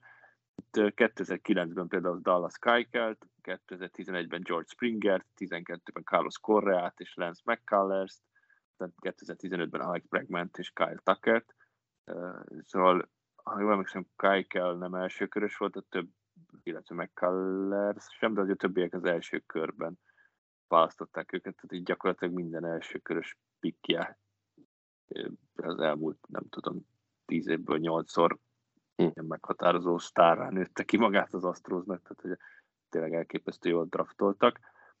És ebben az időszakban, ugye ez a 3 szezonban is több mint 100 vereség, ebben az időszakban a gödör legalján lépett színre Jim Crane, aki 2011. november 17-én lett a csapat többségi tulajdonosa, és mára körülbelül 40%-nyi tulajdonjogot birtokol.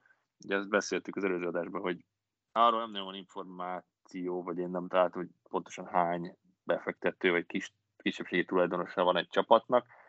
Egyébként is lehet, hogy még van Crane-en kívül 10 ember egyenként, nem tudom, 5%-nyi tulajdonjog, de ugye ő a többségi tulajdonos, ő rendeli meg a zenekart. 2013-ban még 111 vereséget szenvedett a franchise, 2 évvel később már rájátszásba jutottak, sajnos. Pont a Yankees ellen nyertek a Wildcardon, ugye Keuchelnek a remek startjával. 2017-re pedig az American League meghatározó gárdájába váltak, ismét sajnos. És ugye említettem, hogy 2010-ben még National League-ben vitézkedtek, 2013-ban azonban ligát váltott, és onnantól az American League-ben szerepel az Astros. Sajnos, ismét meg kell jegyeznem. Ugye a többi pedig, ahogy mondani szokás, történelem, zsinórban 6 ligadöntő, 4 World Series részvétel és 2 bajnoki cím, 2017-ben és 2022-ben. Úgyhogy a gödör alján színre lépő Jim Crane igen sikeres franchise csinált gyakorlatilag 6 év alatt. 4-6 év alatt az Astrosból. Az LA Times becslés alapján a tulajdonos befektetésének értéke a megvásárlás óta több mint 300%-ot növekedett, de emellett trófeákat, tehát a bajnoki címeket is fel tudja mutatni, úgyhogy hát ennél jobb befektetést így nehezen eszközölnek az emberek. Szóval ugye a közvélemény elismerését így sem sikerült kivívni, ugye a jellopás botrány során semmilyen felelősséget nem vállalt Jim Crane, megpróbált elbagatelizálni a történteket, úgyhogy gyakorlatilag Houstonon kívül senki más nem fogadta a kegyeibe.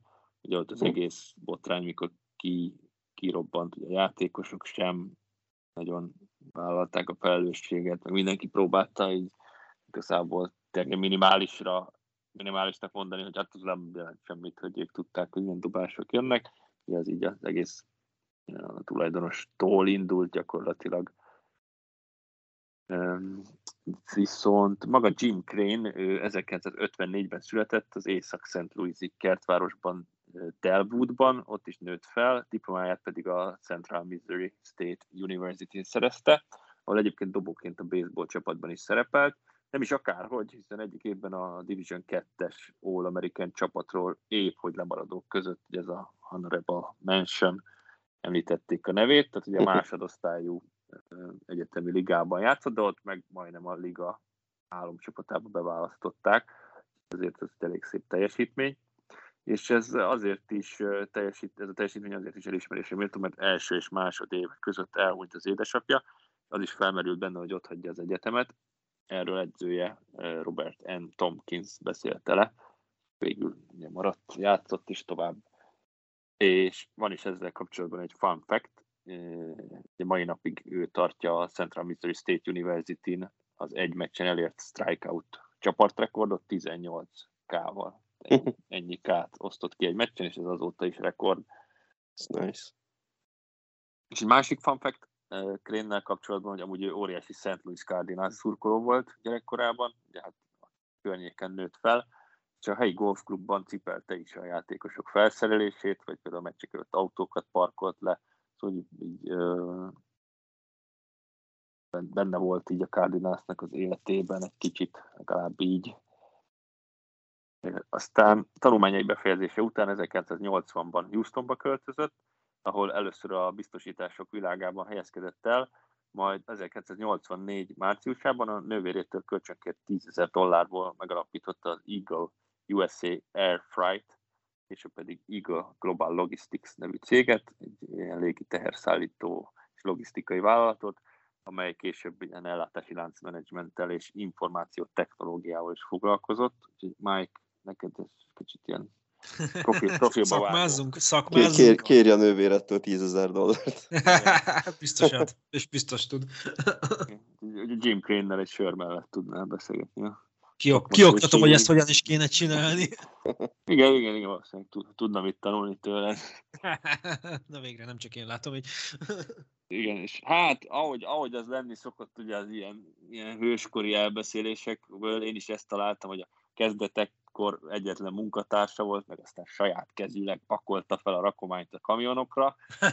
Igaz-e vagy sem, de nyilván minden ilyen nagypapa mesél az unokáknak, hogy hát amikor a saját kezemben megrakottam 2 óra alatt 1000 kamiont, de állítólag tényleg a nulláról kezdte Crane, és az idő előre haladtával aztán egy 139 országban jelenlévő több mint 10,000 munkatársat foglalkoztató monstrummá nőtte ki magát, ez az Eagle nevezetű cég.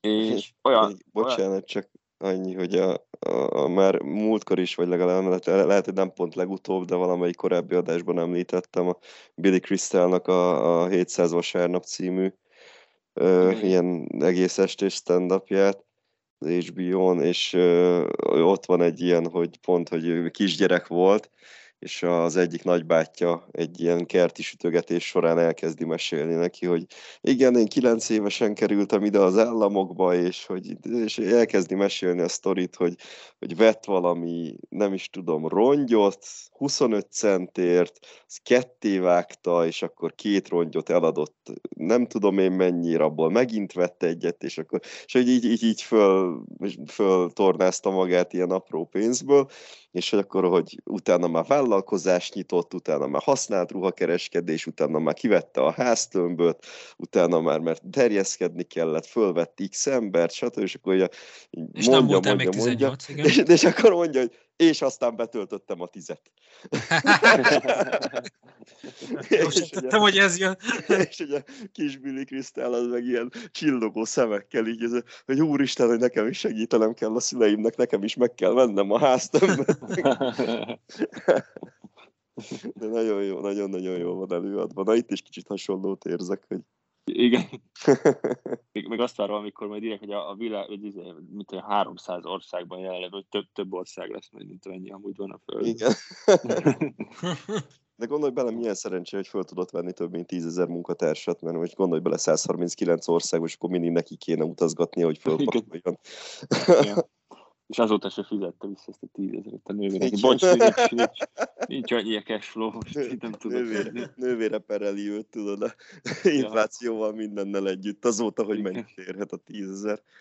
Ja. Bocs, le vagyok égve, tesó. Igen. Ja, hát mindjárt mondom, hogy mennyire van leégve Jim Crane, mert ugye a cégnek olyan jól ment, hogy 2007-ben aztán egy másik vállalattal egyesülési folyamatok indultak el. És hát ugye óriásira nőtte ki magát a cég, ugye eleinte Jim Crane volt a tulajdonos, de hát ugye azt valószínűleg tudjuk, hogy ekkor a céget egyedül befektetők nélkül nem lehet üzemeltetni, és ekkor 2007-ben 18%-át birtokolta Crane az Eagle-nek, és még az egyesülés előtt megpróbált többségi tulajdonossá válni, ugye még több százalékot a részvényekből megszerezni az Eagle-ből, visszaszerezni, viszont a részvényesek végül a magasabb vételi árat kínáló Apollo Management befektetési céget választották. Crane viszont aligha szomorkodott, a saját részvényei eladásából kb. $300 millió zsebelt be, és ebből új logisztikai vállalatot alapított.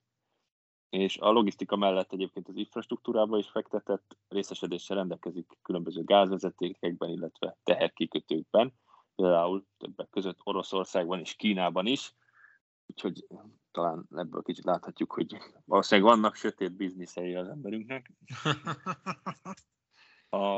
A logisztikai vállalat, a Crane Worldwide Logistics LLC éves árbevétele kb. $900 millió, egy ilyen infót találtam, úgyhogy van miből baseball csapatot vezetni, még hogyha a nyereség, azt gondolom ennek a töredéke, de azért elég sok pénz folyik át Jim Crane kezén. De egyéb érdekeltségekkel is rendelkezik.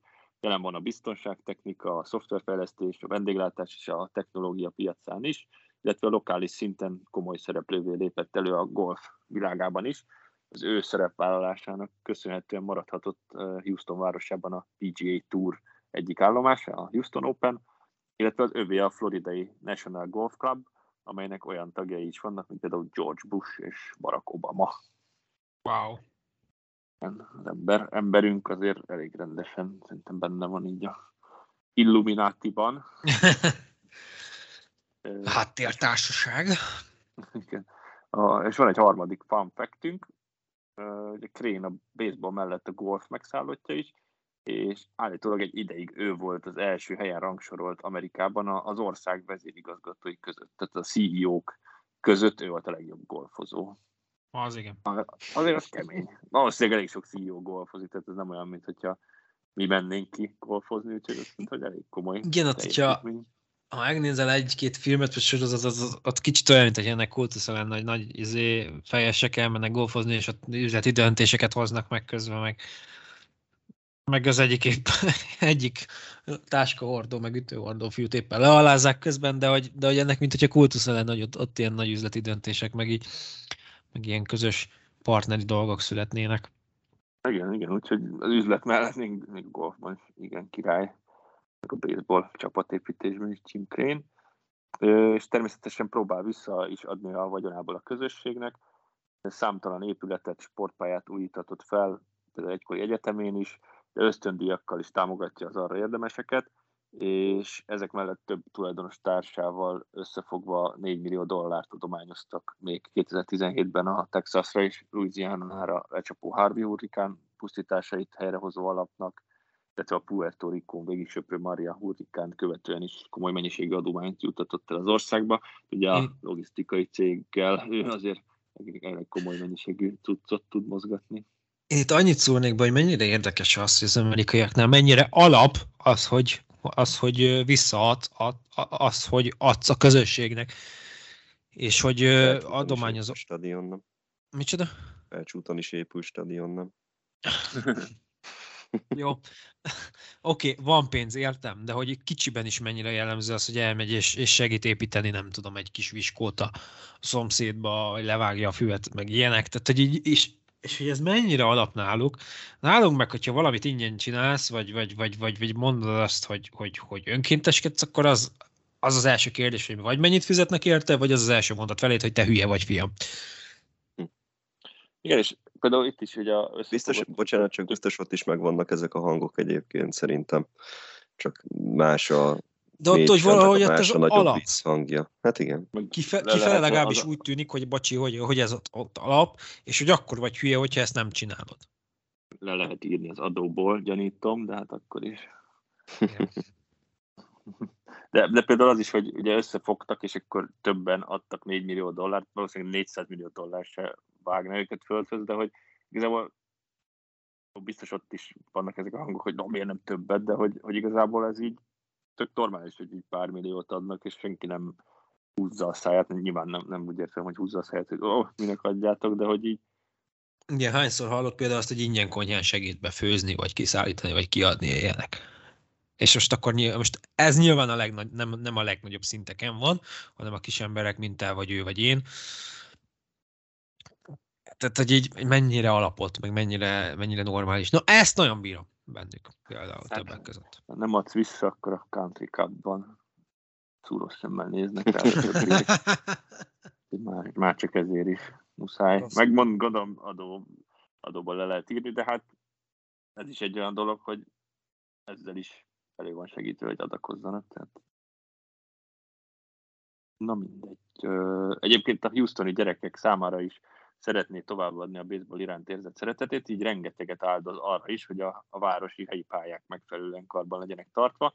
Ennek érdekében összefogott a helyi városépítési osztálya, Parks and Recreation Department, és ezt muszáj volt beleírnom, mert most nézem a Parks and Recreation sorozatot, igen.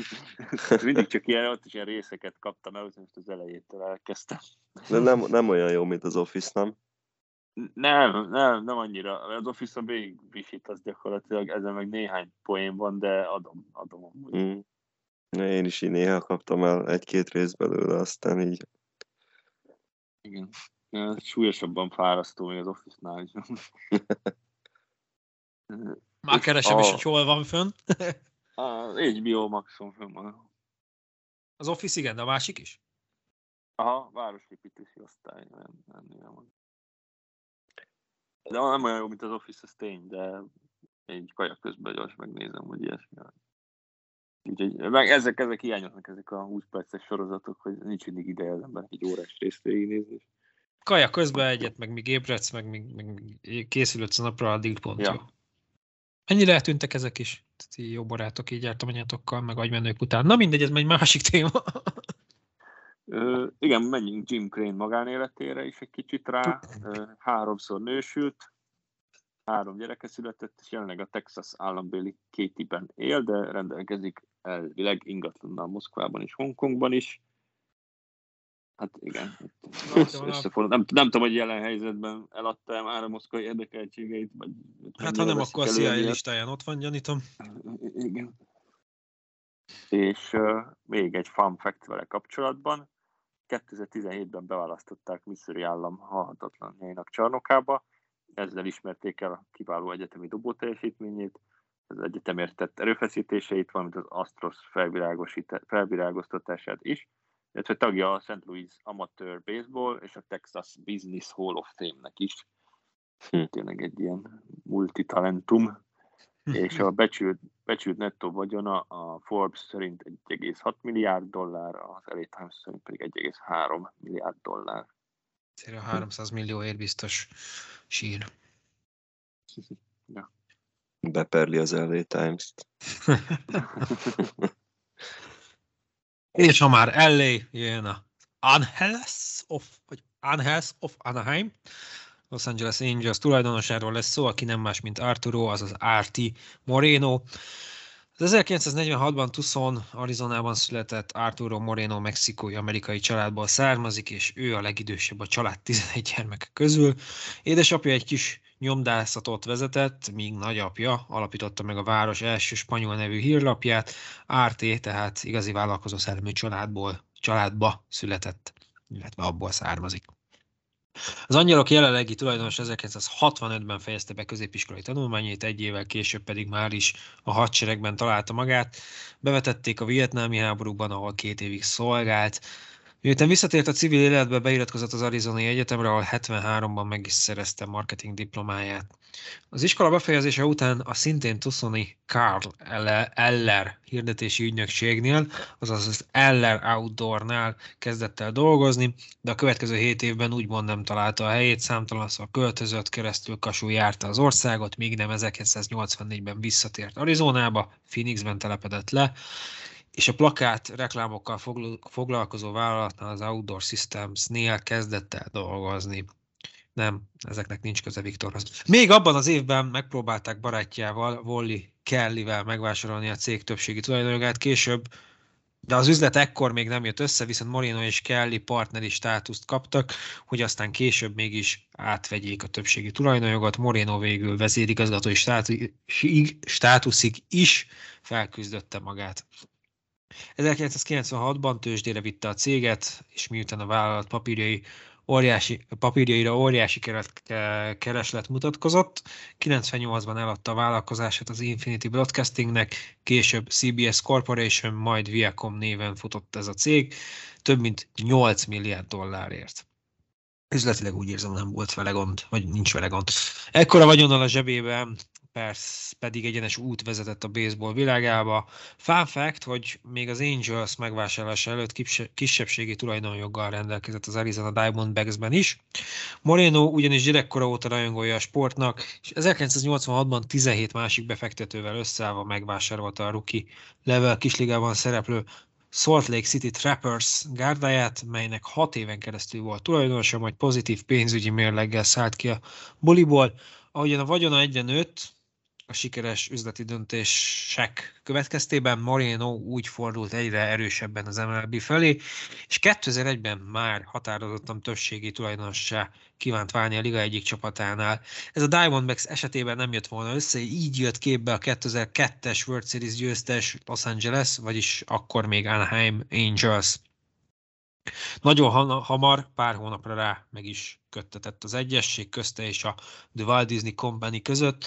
Moreno 2003. május 15-én $180 millió vételárért megvásárolta a csapatot, ezzel Arturo Moreno lett az első mexikói származású major sportcsapat tulajdonos.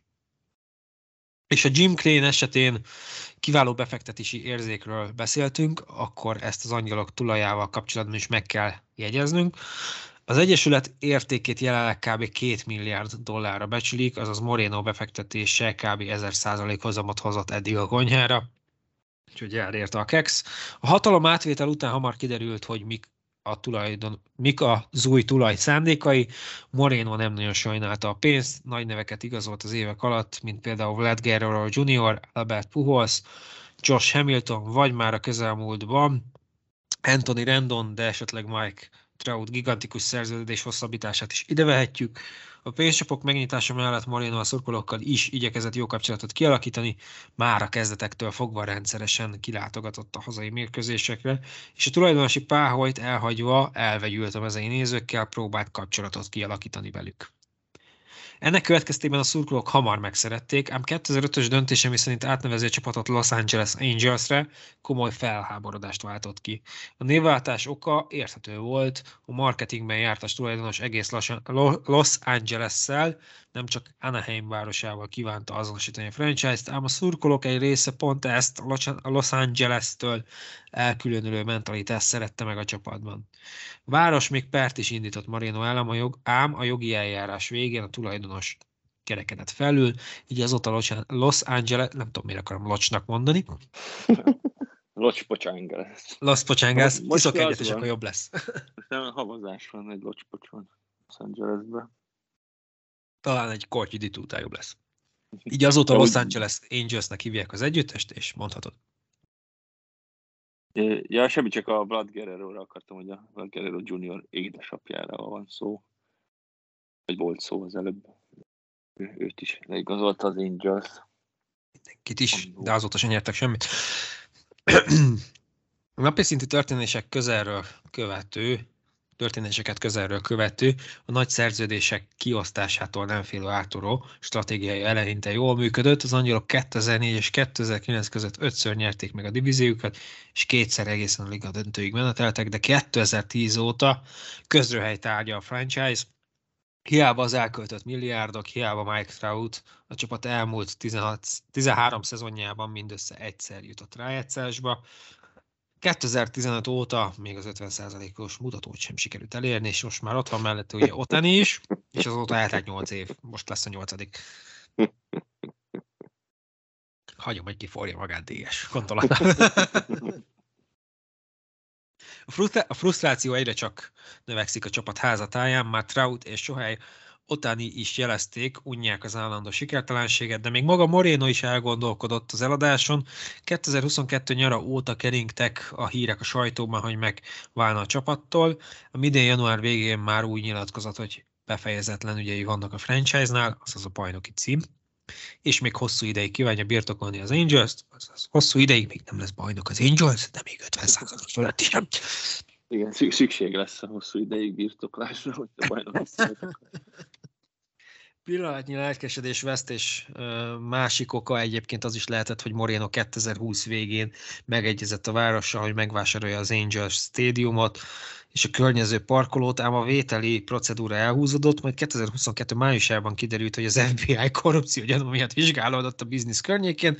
Ennek következtében Harry Sidhu polgármester le is mondott a posztjáról, majd hirtelen a városi tanács is kihátrált a megállapodás mögül. Hosszú sikertelenség ide, korrupt városvezetők sötét üzletelésének oda. Végül Moreno úgy döntött, egy ideig még folytatja, mint az angyalok tulajdonosa, így hiába csillant fel a rekordösszegű vételár, ami 2,5 milliárd dollárról szólt, illetve annak a lehetőségéről. Az Angels egyelőre nem kerül még új kezekbe. Moreno egyébként a fent említett hirdetési piac mellett ingatlan érdekeltségekkel is rendelkezik, főleg Phoenix városában, valamint tulajdonolja az Angels mérkőzéseit közvetítő rádióállomást is. Az üzleti élet mellett a jótékonykodás területén is aktív, kiemelten támogat fiatalok oktatásával foglalkozó non-profit szervezeteket, de egykori egyetemének sportprogramjához is tett már hozzá kisebb-nagyobb pénzösszegeket. Ahogy ez lenni szokott, ezen a szinten a politikában is szerepet vállal, és bár nyilvános megjelenéseket kifejezetten kerüli, magánéletéről nagyon keveset oszt meg a közvéleménnyel, az köztudat, hogy a republikánus párt mellett teljes másszélességgel kiáll, 2020-ban Donald Trump kampányát is támogatta. Arte Moreno becsült nettó vagyona, jóval nagyobb, mint a korábban említett Houston Astros tulajé, ugyanis az övé 3,3 milliárd dollár, ez az LA Times szerint, viszont a Forbes szerint 4,1 milliárd dollár az ő teljes vagyona. Vajon mindig az LA Times az, aki alálő, vagy a Forbes az, aki fölé? Lehet, hogy az igazság itt is félúton van a kettő között. Az arbitrátor majd eldönti, mennyi. De úgy kéne majd a végén egy ilyen statisztikát csinálni, hogy a republikánus párt nagyon-nagyon vezet az MLB tulajdonosok által támogatott pártok között, demokratátán csak egyet említettünk. És akkor menjünk tovább, talán az egyik legérdekesebb tulajdonos csapat. Irány az öböl. Oakland Athletics, John Fisher, ez egy nagyon, egy halászcsalád. Sok vihart megélt házasság ez. Athletics az egyik legszegényebb franchise, de majd mindjárt látjuk, hogy amúgy az tulajdonosuk az egyáltalán nem tartozik a legszegényebbek közé. Noha! De már MLB szinten sem, úgy értem. Hát a 61-ben született Fisher jómódú családból származik, édesapja Donald és édesanyja Doris alapították ugyanis a Gap áruházláncot 1969-ben, hát már ugye születése után, de a Gap szerintem mindenki számára ismerős. És az édesapa önéletrajzi könyvében egy nagyon makacs, önfejű, akaratos kisgyerekként írták le John Fishert, És ezek a tulajdonságok még most az Athletics vonatkozásában is megfigyelhetőek, vagy felelhetőek. Hát John Fisher diplomáját a Princeton Egyetemen szerezte meg, ebből is látszik, hogy azért elég jó módú a család, majd egyből a republikánus pártot, hát másik pártot, irányító bizottság postáját kezelő részlegen kezdett el dolgozni, valamint részt vett a Ronald Reagan kampányához adományokat gyűjtő iroda tevékenységében is. Később aztán újra beült az iskolapadba, és elvégezte a Stanford Egyetem Business Administration képzését, és ezzel megszerezte a mesterdiplomáját. Hát ez ilyen rosszul néz ki az önéletrajzba, hogy Princeton, aztán Stanford, teljesen esélytelen, hogy bárhol is munkát vállaljon ezekkel az iskolákkal. Az egyetemről kikerülve aztán ismét munkába állt, és ezúttal a Gap-pel kapcsolatban álló ingatlan ügynökségnél kezdett el dolgozni. Szintén édesapja önéletrajzából tudható, hogy az ingatlanok világa az, ahol John Fisher sikereket szeretne elérni.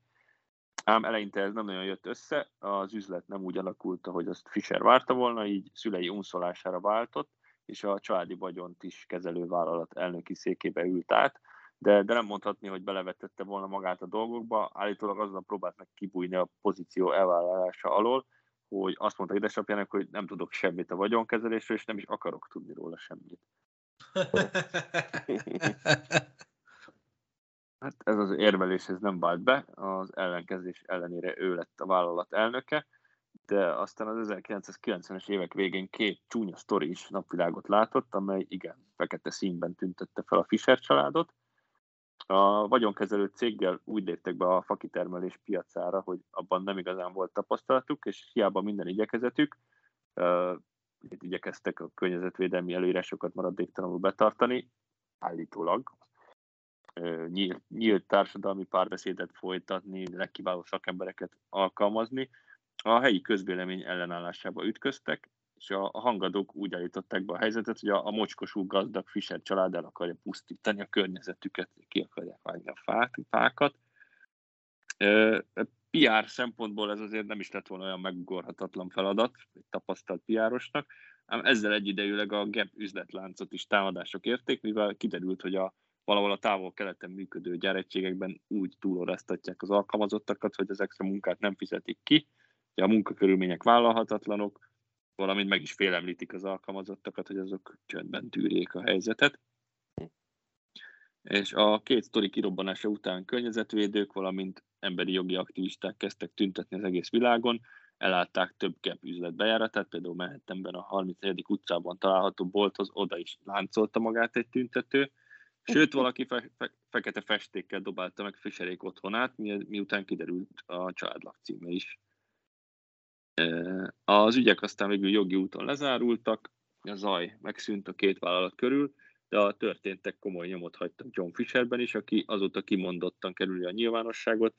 Sokszor egyébként még az Athletics alkalmazottai sem ismerik, alig van alkalmuk találkozni a tulajdonossal, mert hogy 2005-ben a korábbról ismert Louis Wolff-val karöltve megvásárolta az Oakland Athletics többségi tulajdonrészét, de kezdetektől fogva Fisheré volt a nagyobb rész a tortából, Wolff pedig 2016-ban meg is szabadult a maradék 10%-nyi hányadától, és azóta Fisher több mint 80%-át tulajdonolja az Athleticsnek. Egyesek szerint egyébként Fishernek ez a feljebb említett makacsága az egyik oka, hogy Wolff kiszállt a buliból.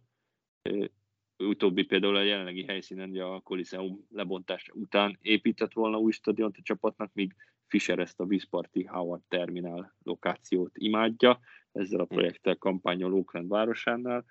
Ugye az Athletics esetén ez egy nagyon égető kérdés, hogy egy új stadionba kell költözni, mert borzasztó, amilyen állapotok uralkodnak a Coliseumban, de a város meg nem annyira akar erre annyi forrást áldozni, úgyhogy ez egy ilyen, most vannak ilyen engedélyek, hogy erre meg arra rábólított a város, úgyhogy talán lesz valami abból a Howard terminálból, de ez egy nagyon égető kérdés, mert ugye az is benne van a pakliban, hogy költözik az Athletics.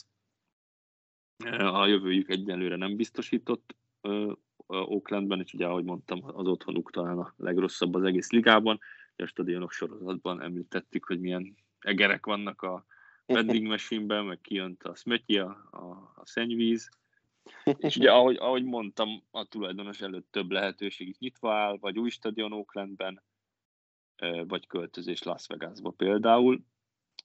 Ugye a Howard terminál, az a maradás mellett szól az, hogy ott Fisher végre megvalósíthatná a régi álmát, egy egész kiterjedt területen folytathatna építkezéseket, ingatlanfejlesztéseket, különböző beruházásokat, bár gondolom Vegasban is lennének erre lehetőségei, szóval nem teljesen biztos, hogy Oaklandben marad a ezek a vegászi sportcsapatok, ezek nem tudom, engem a világból kikergetnek. Hát pedig a Golden Knights idén nagyon megy. Sajnos. Menjenek is jó messzire. Ja, hát Vegas most már sportváros, és valószínűleg bővül is szépen lassan.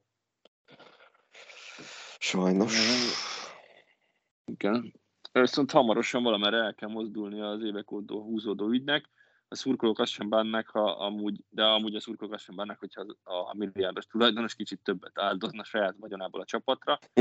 Ugyanis az Athletics ugye összfizetések szempontjából mindig a liga hátsó traktusában mozog, Fisher ugyanis nem nagyon hajlandó többet befektetni annál, amennyi pénz befolyik az Athletics kasszájába, annak ellenére sem, hogy a befektetés, ez a csapat értéke a többszörösére növekedett, mióta Fisher megvásárolta a franchise-t. Ugye ez a fösvénység sokszor ismét igen negatív sajtót biztosít a tulajdonosnak. Hoztam egy pár példát, ugye a koronavírus által lenullázott 2020-as kisligás szezonban például egyetlen csapatként tagadták meg a heti $400 javadalmazást a saját minorban játszó játékosaiktól, amelyet végül aztán mégis kifizettek, akárcsak a többi csapat, de egy abban a nehéz helyzetben mégsem volt elegáns húzása milliárdos Fishertől. Ez az egész, hogy megpróbálta ezt elcsalni, hogy nem fizeti ki a $400 javadalmazást. Ugye ez neki nem vágta volna földhöz, tehát igazából az elején belement volna, akkor még jól is jött volna ki a buliból. Viszont a kisligás Athletics játékosok veszőfutásait nem állt meg. Egy évvel később 2 fotó kavart nagy port a közösségi médiában, mindkét kép a játékosok részére a mérkőzés után biztosított ételről készült. Ugye egyiken 2 szelet kenyér közé helyezett sajtot, és némi salátát lehetett látni, a másikon egy szinte majdnem üres takót örökítettek meg. Ugye ezzel kellett volna jól lakni a játékosoknak a meccsek után. A fentiek alapján talán nem meglepő, hogy John Fishert az MLB legfukarabb tulajdonosaként tartják számon, de hoztam fun fact-et vele kapcsolatban is. Az Athletics mellett 2 futballcsapatban is rendelkezik tulajdonrésszel, az MLS-ben játszó San Jose Earthquakes-ben, valamint a skót Celtic FC-ben. És hogy mennyire lenne pénz még költeni az Athleticsre, azt a becsült nettó vagyon mutatja jól. Az LA Times itt is alálő a Forbes-nak, ők $2,2 milliárd mondanak, a Forbes pedig $2,4 milliárd. Egy jó ebből van egy 30 milliós fizetési keret gyakorlatilag. Jó, hát nem szabad hagyni, hogy a játékosok elkurvuljanak, igaza van.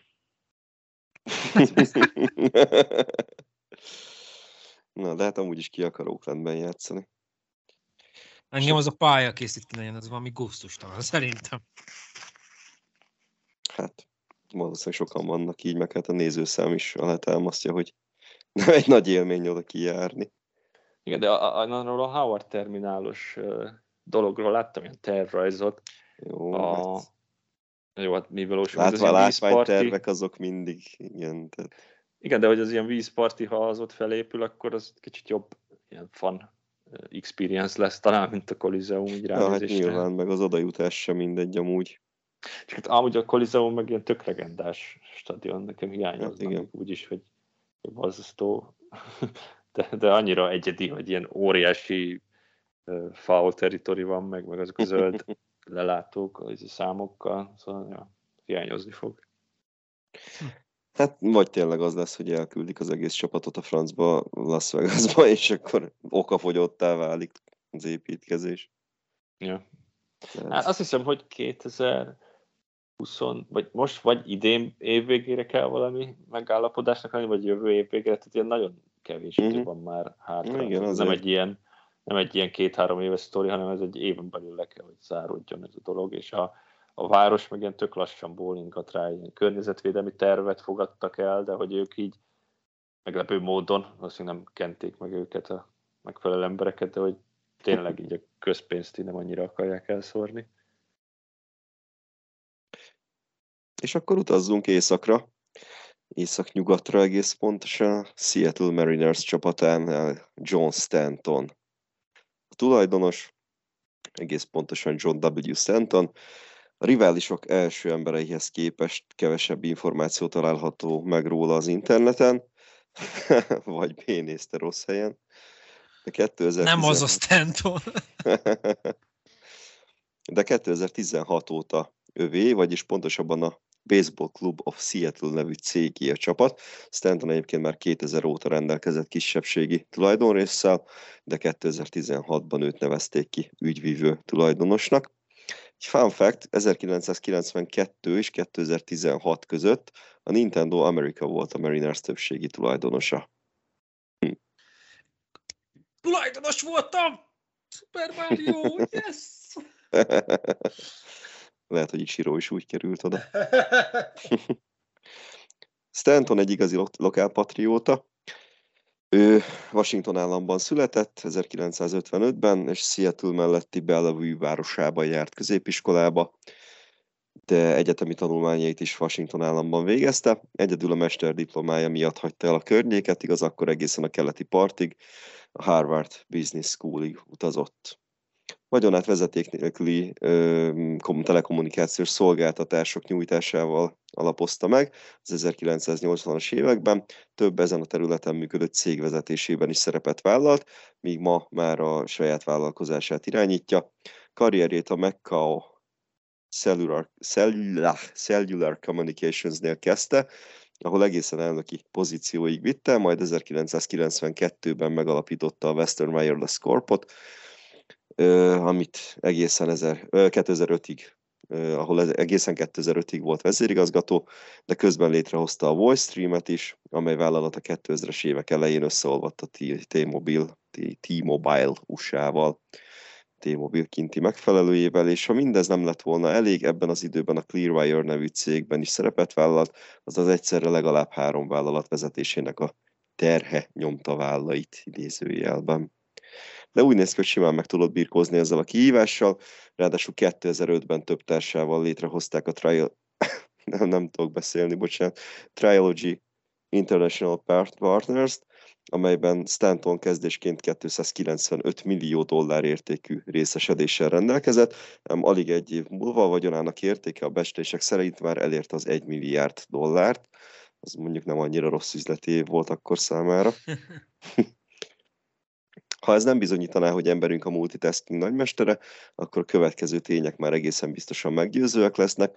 A wireless világából kicsit kitekintve 2014-ben beült a Microsoft igazgató tanácsába, majd 2 évvel később a Costco üzletlánc esetében is ez történt, mellesleg a Columbia sportruházati vállalatnak is az igazgatójává választották. Egy igazi üzleti géniusz képe rajzolódik ki előttünk, ám Stanton igazi szerelme mégis a wireless.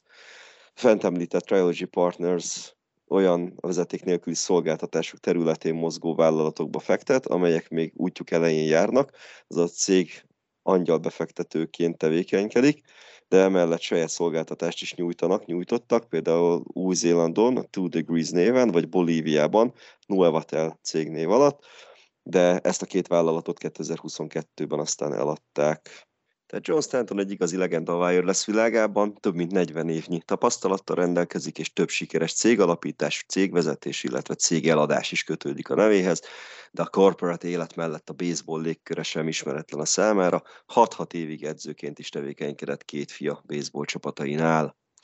És egy újabb fun fact, Stanton 2019-ben szokatlan nyíltsággal beszélt arról, hogy újjáépítésen megy át a Mariners, ekkor ugye 68 győzelemmel és 94 vereséggel végeztek, ám 2022-ben végül sikerült megszakítani a 2001 óta húzódó rájátszás nélküli sorozatot.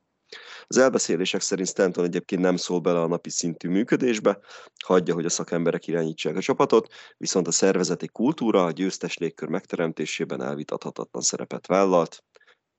Side note, még akkor is, hogyha több mint 20 évbe került ezt megteremteni. Te fasz, te! Ő csak 16 volt a többség. Hát de már mióta ott van.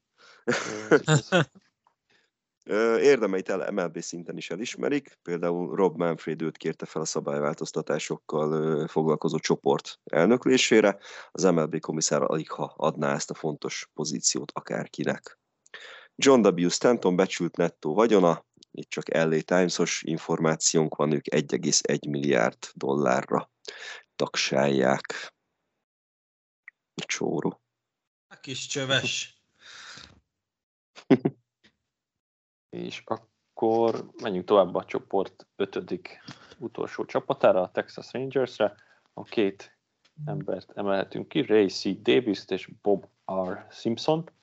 Ha az előbb John Stanton esetén azt mondtuk, hogy kevés információ áll rendelkezésre, akkor nem tudom, mit mondhatnék a Rangers két többségi tulajdonosával kapcsolatban, mert ők róluk aztán tényleg nehéz volt bármit összeszedni.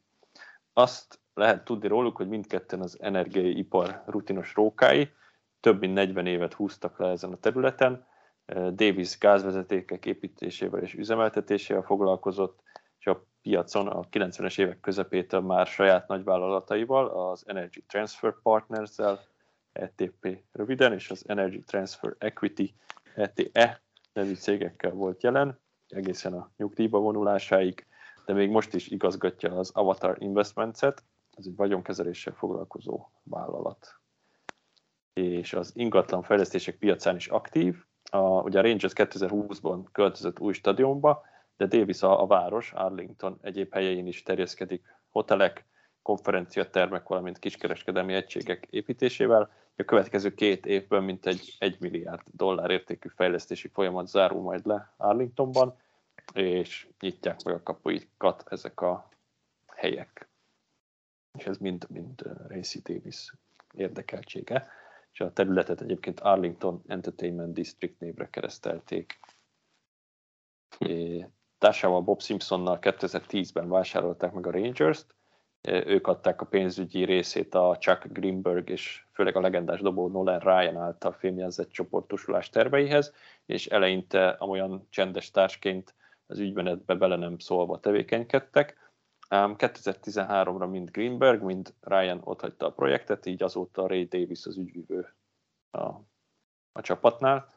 Ugye ez csak az MLB szintű kapcsolatokra igaz, ugye a Rangers-szel kapcsolatos baseball operációt, ugye a napi szintű működést itt is az elnök, ugye a President of Baseball Operations és a General Manager viszi, a tulajdonosok nem nagyon szólnak bele a napi dolgokba, ugye itt hagyják dolgozni ők is így a szakembereket, és Davis olyannyira kerüli a nyilvánosságot, hogy 2010-ben, amikor megvásárolták a Rangers-t, utána nemes egyszerűséggel azzal utasított vissza egy interjú felkérést, hogy ő nem szokott nyilatkozni senkinek. A szóban forgó sajtótermék a D Magazine, el is nevezte Undercover Billionaire-nek, ilyen rejtőzködő milliárdosnak fordíthatunk talán. De egyébként ez a becenév a társára, Bob Simpsonra is igaz lehetne, aki a hírek szerint egészen minimális módon vesz részt a Rangers életében. Gyakorlatilag én azt találtam egy ilyen infót, hogy ilyen nincsenek nagyon kapcsolatban Davis-szel se, tehát hogy ő aztán tényleg az MLB-vel kapcsolatos dolgokban se képviseli a csapatot, hanem csak így névleg van jelen.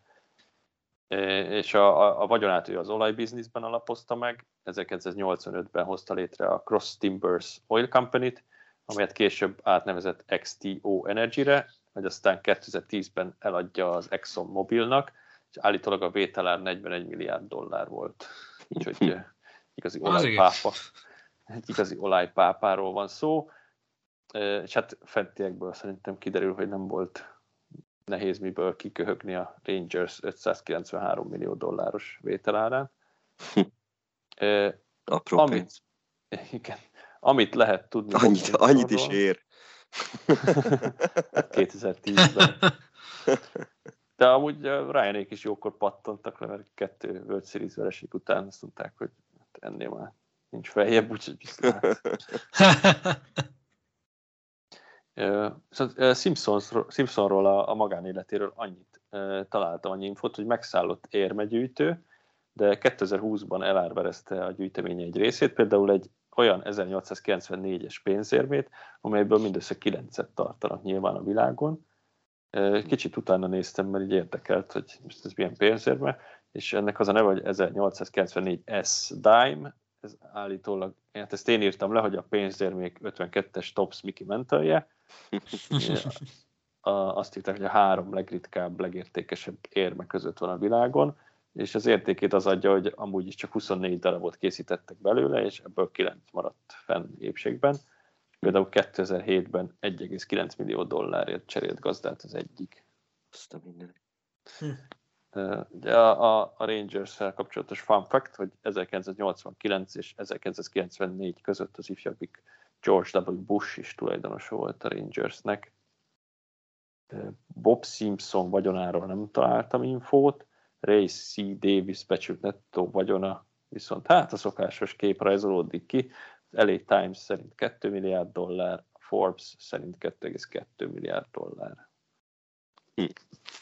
Úgyhogy itt azért elég nagy kutyák játszanak, itt Moreno, Davisék, a Fisher is annak számítana, hogy többet áldozna a csapatra. Azért MLB szinten ez a, hát Morenónak ez a 3 vagy 4 milliárd dollár, ez már tényleg durvának számít, ez a 2 milliárd dollár is azért erős.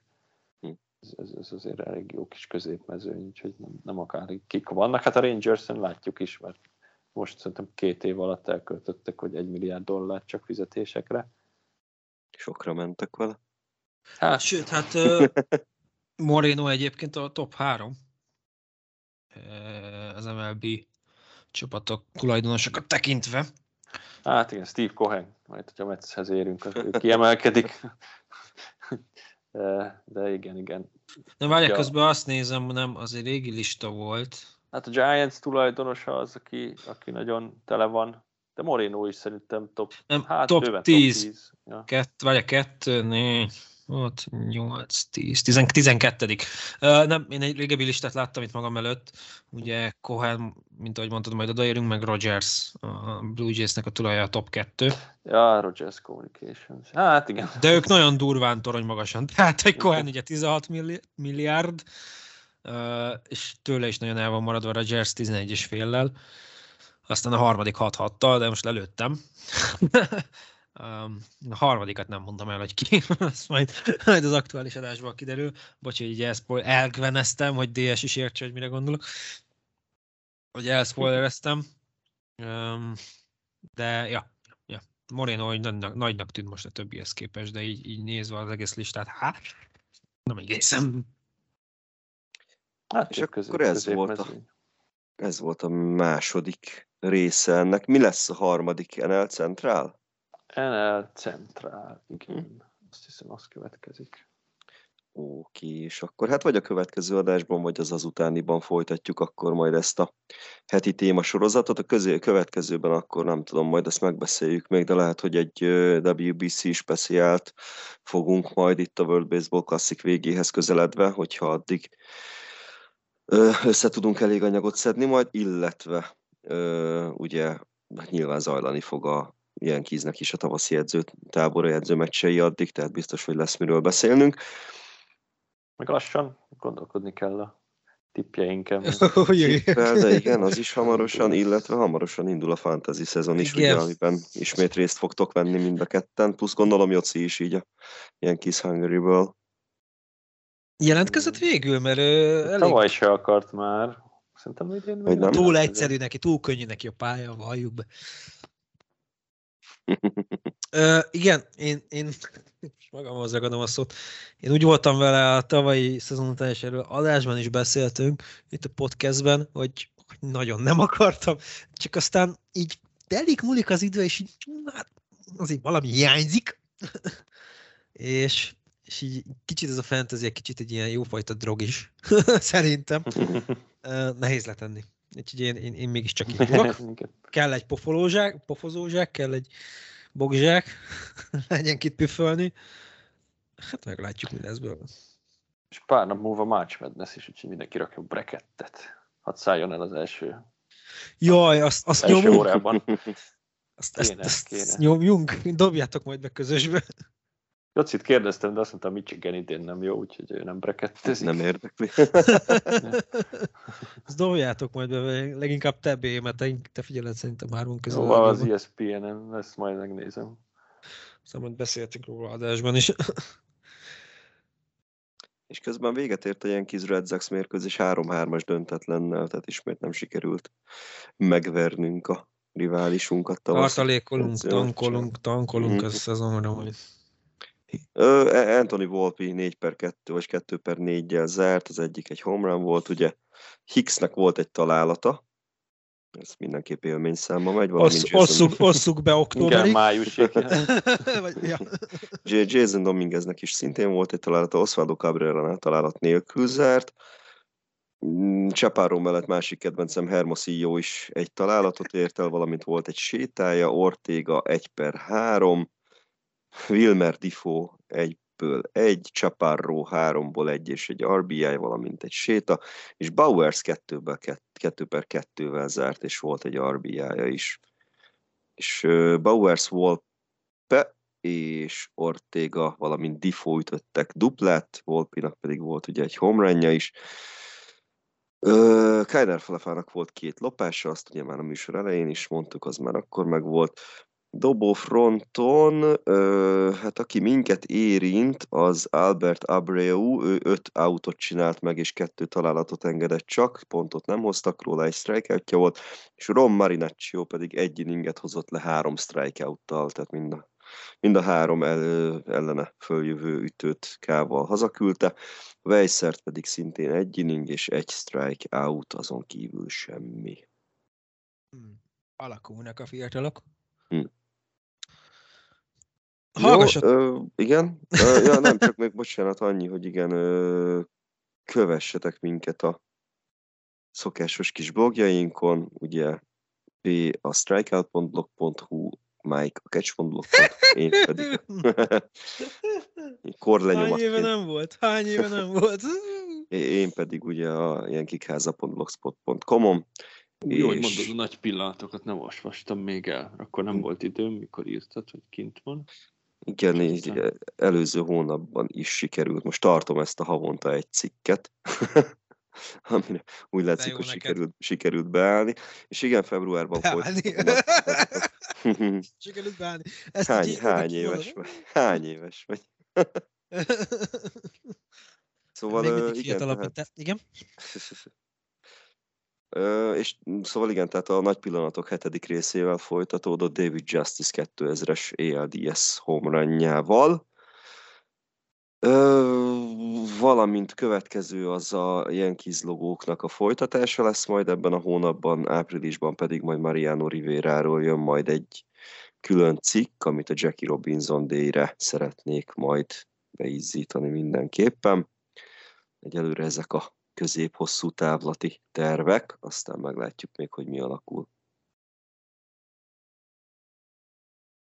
És hol vagyunk, hallhatók? Egy perces néma csönd a catch.blog.hu-nak. Igen, megtalálhatók vagyunk Spotify-on, Anchor.fm-en, ami most már kis átalakuláson esik éppen át, ahogy nézem. Tehát így már nem is biztos, hogy megtaláljátok, mert teljesen a podcast, Spotify podcast égisze alá fog ez besorolódni. Mindenesetre Spotify-on, Google Podcast-en, valaki nagyon zörög, Apple Podcast-en megtalálhatóak vagyunk,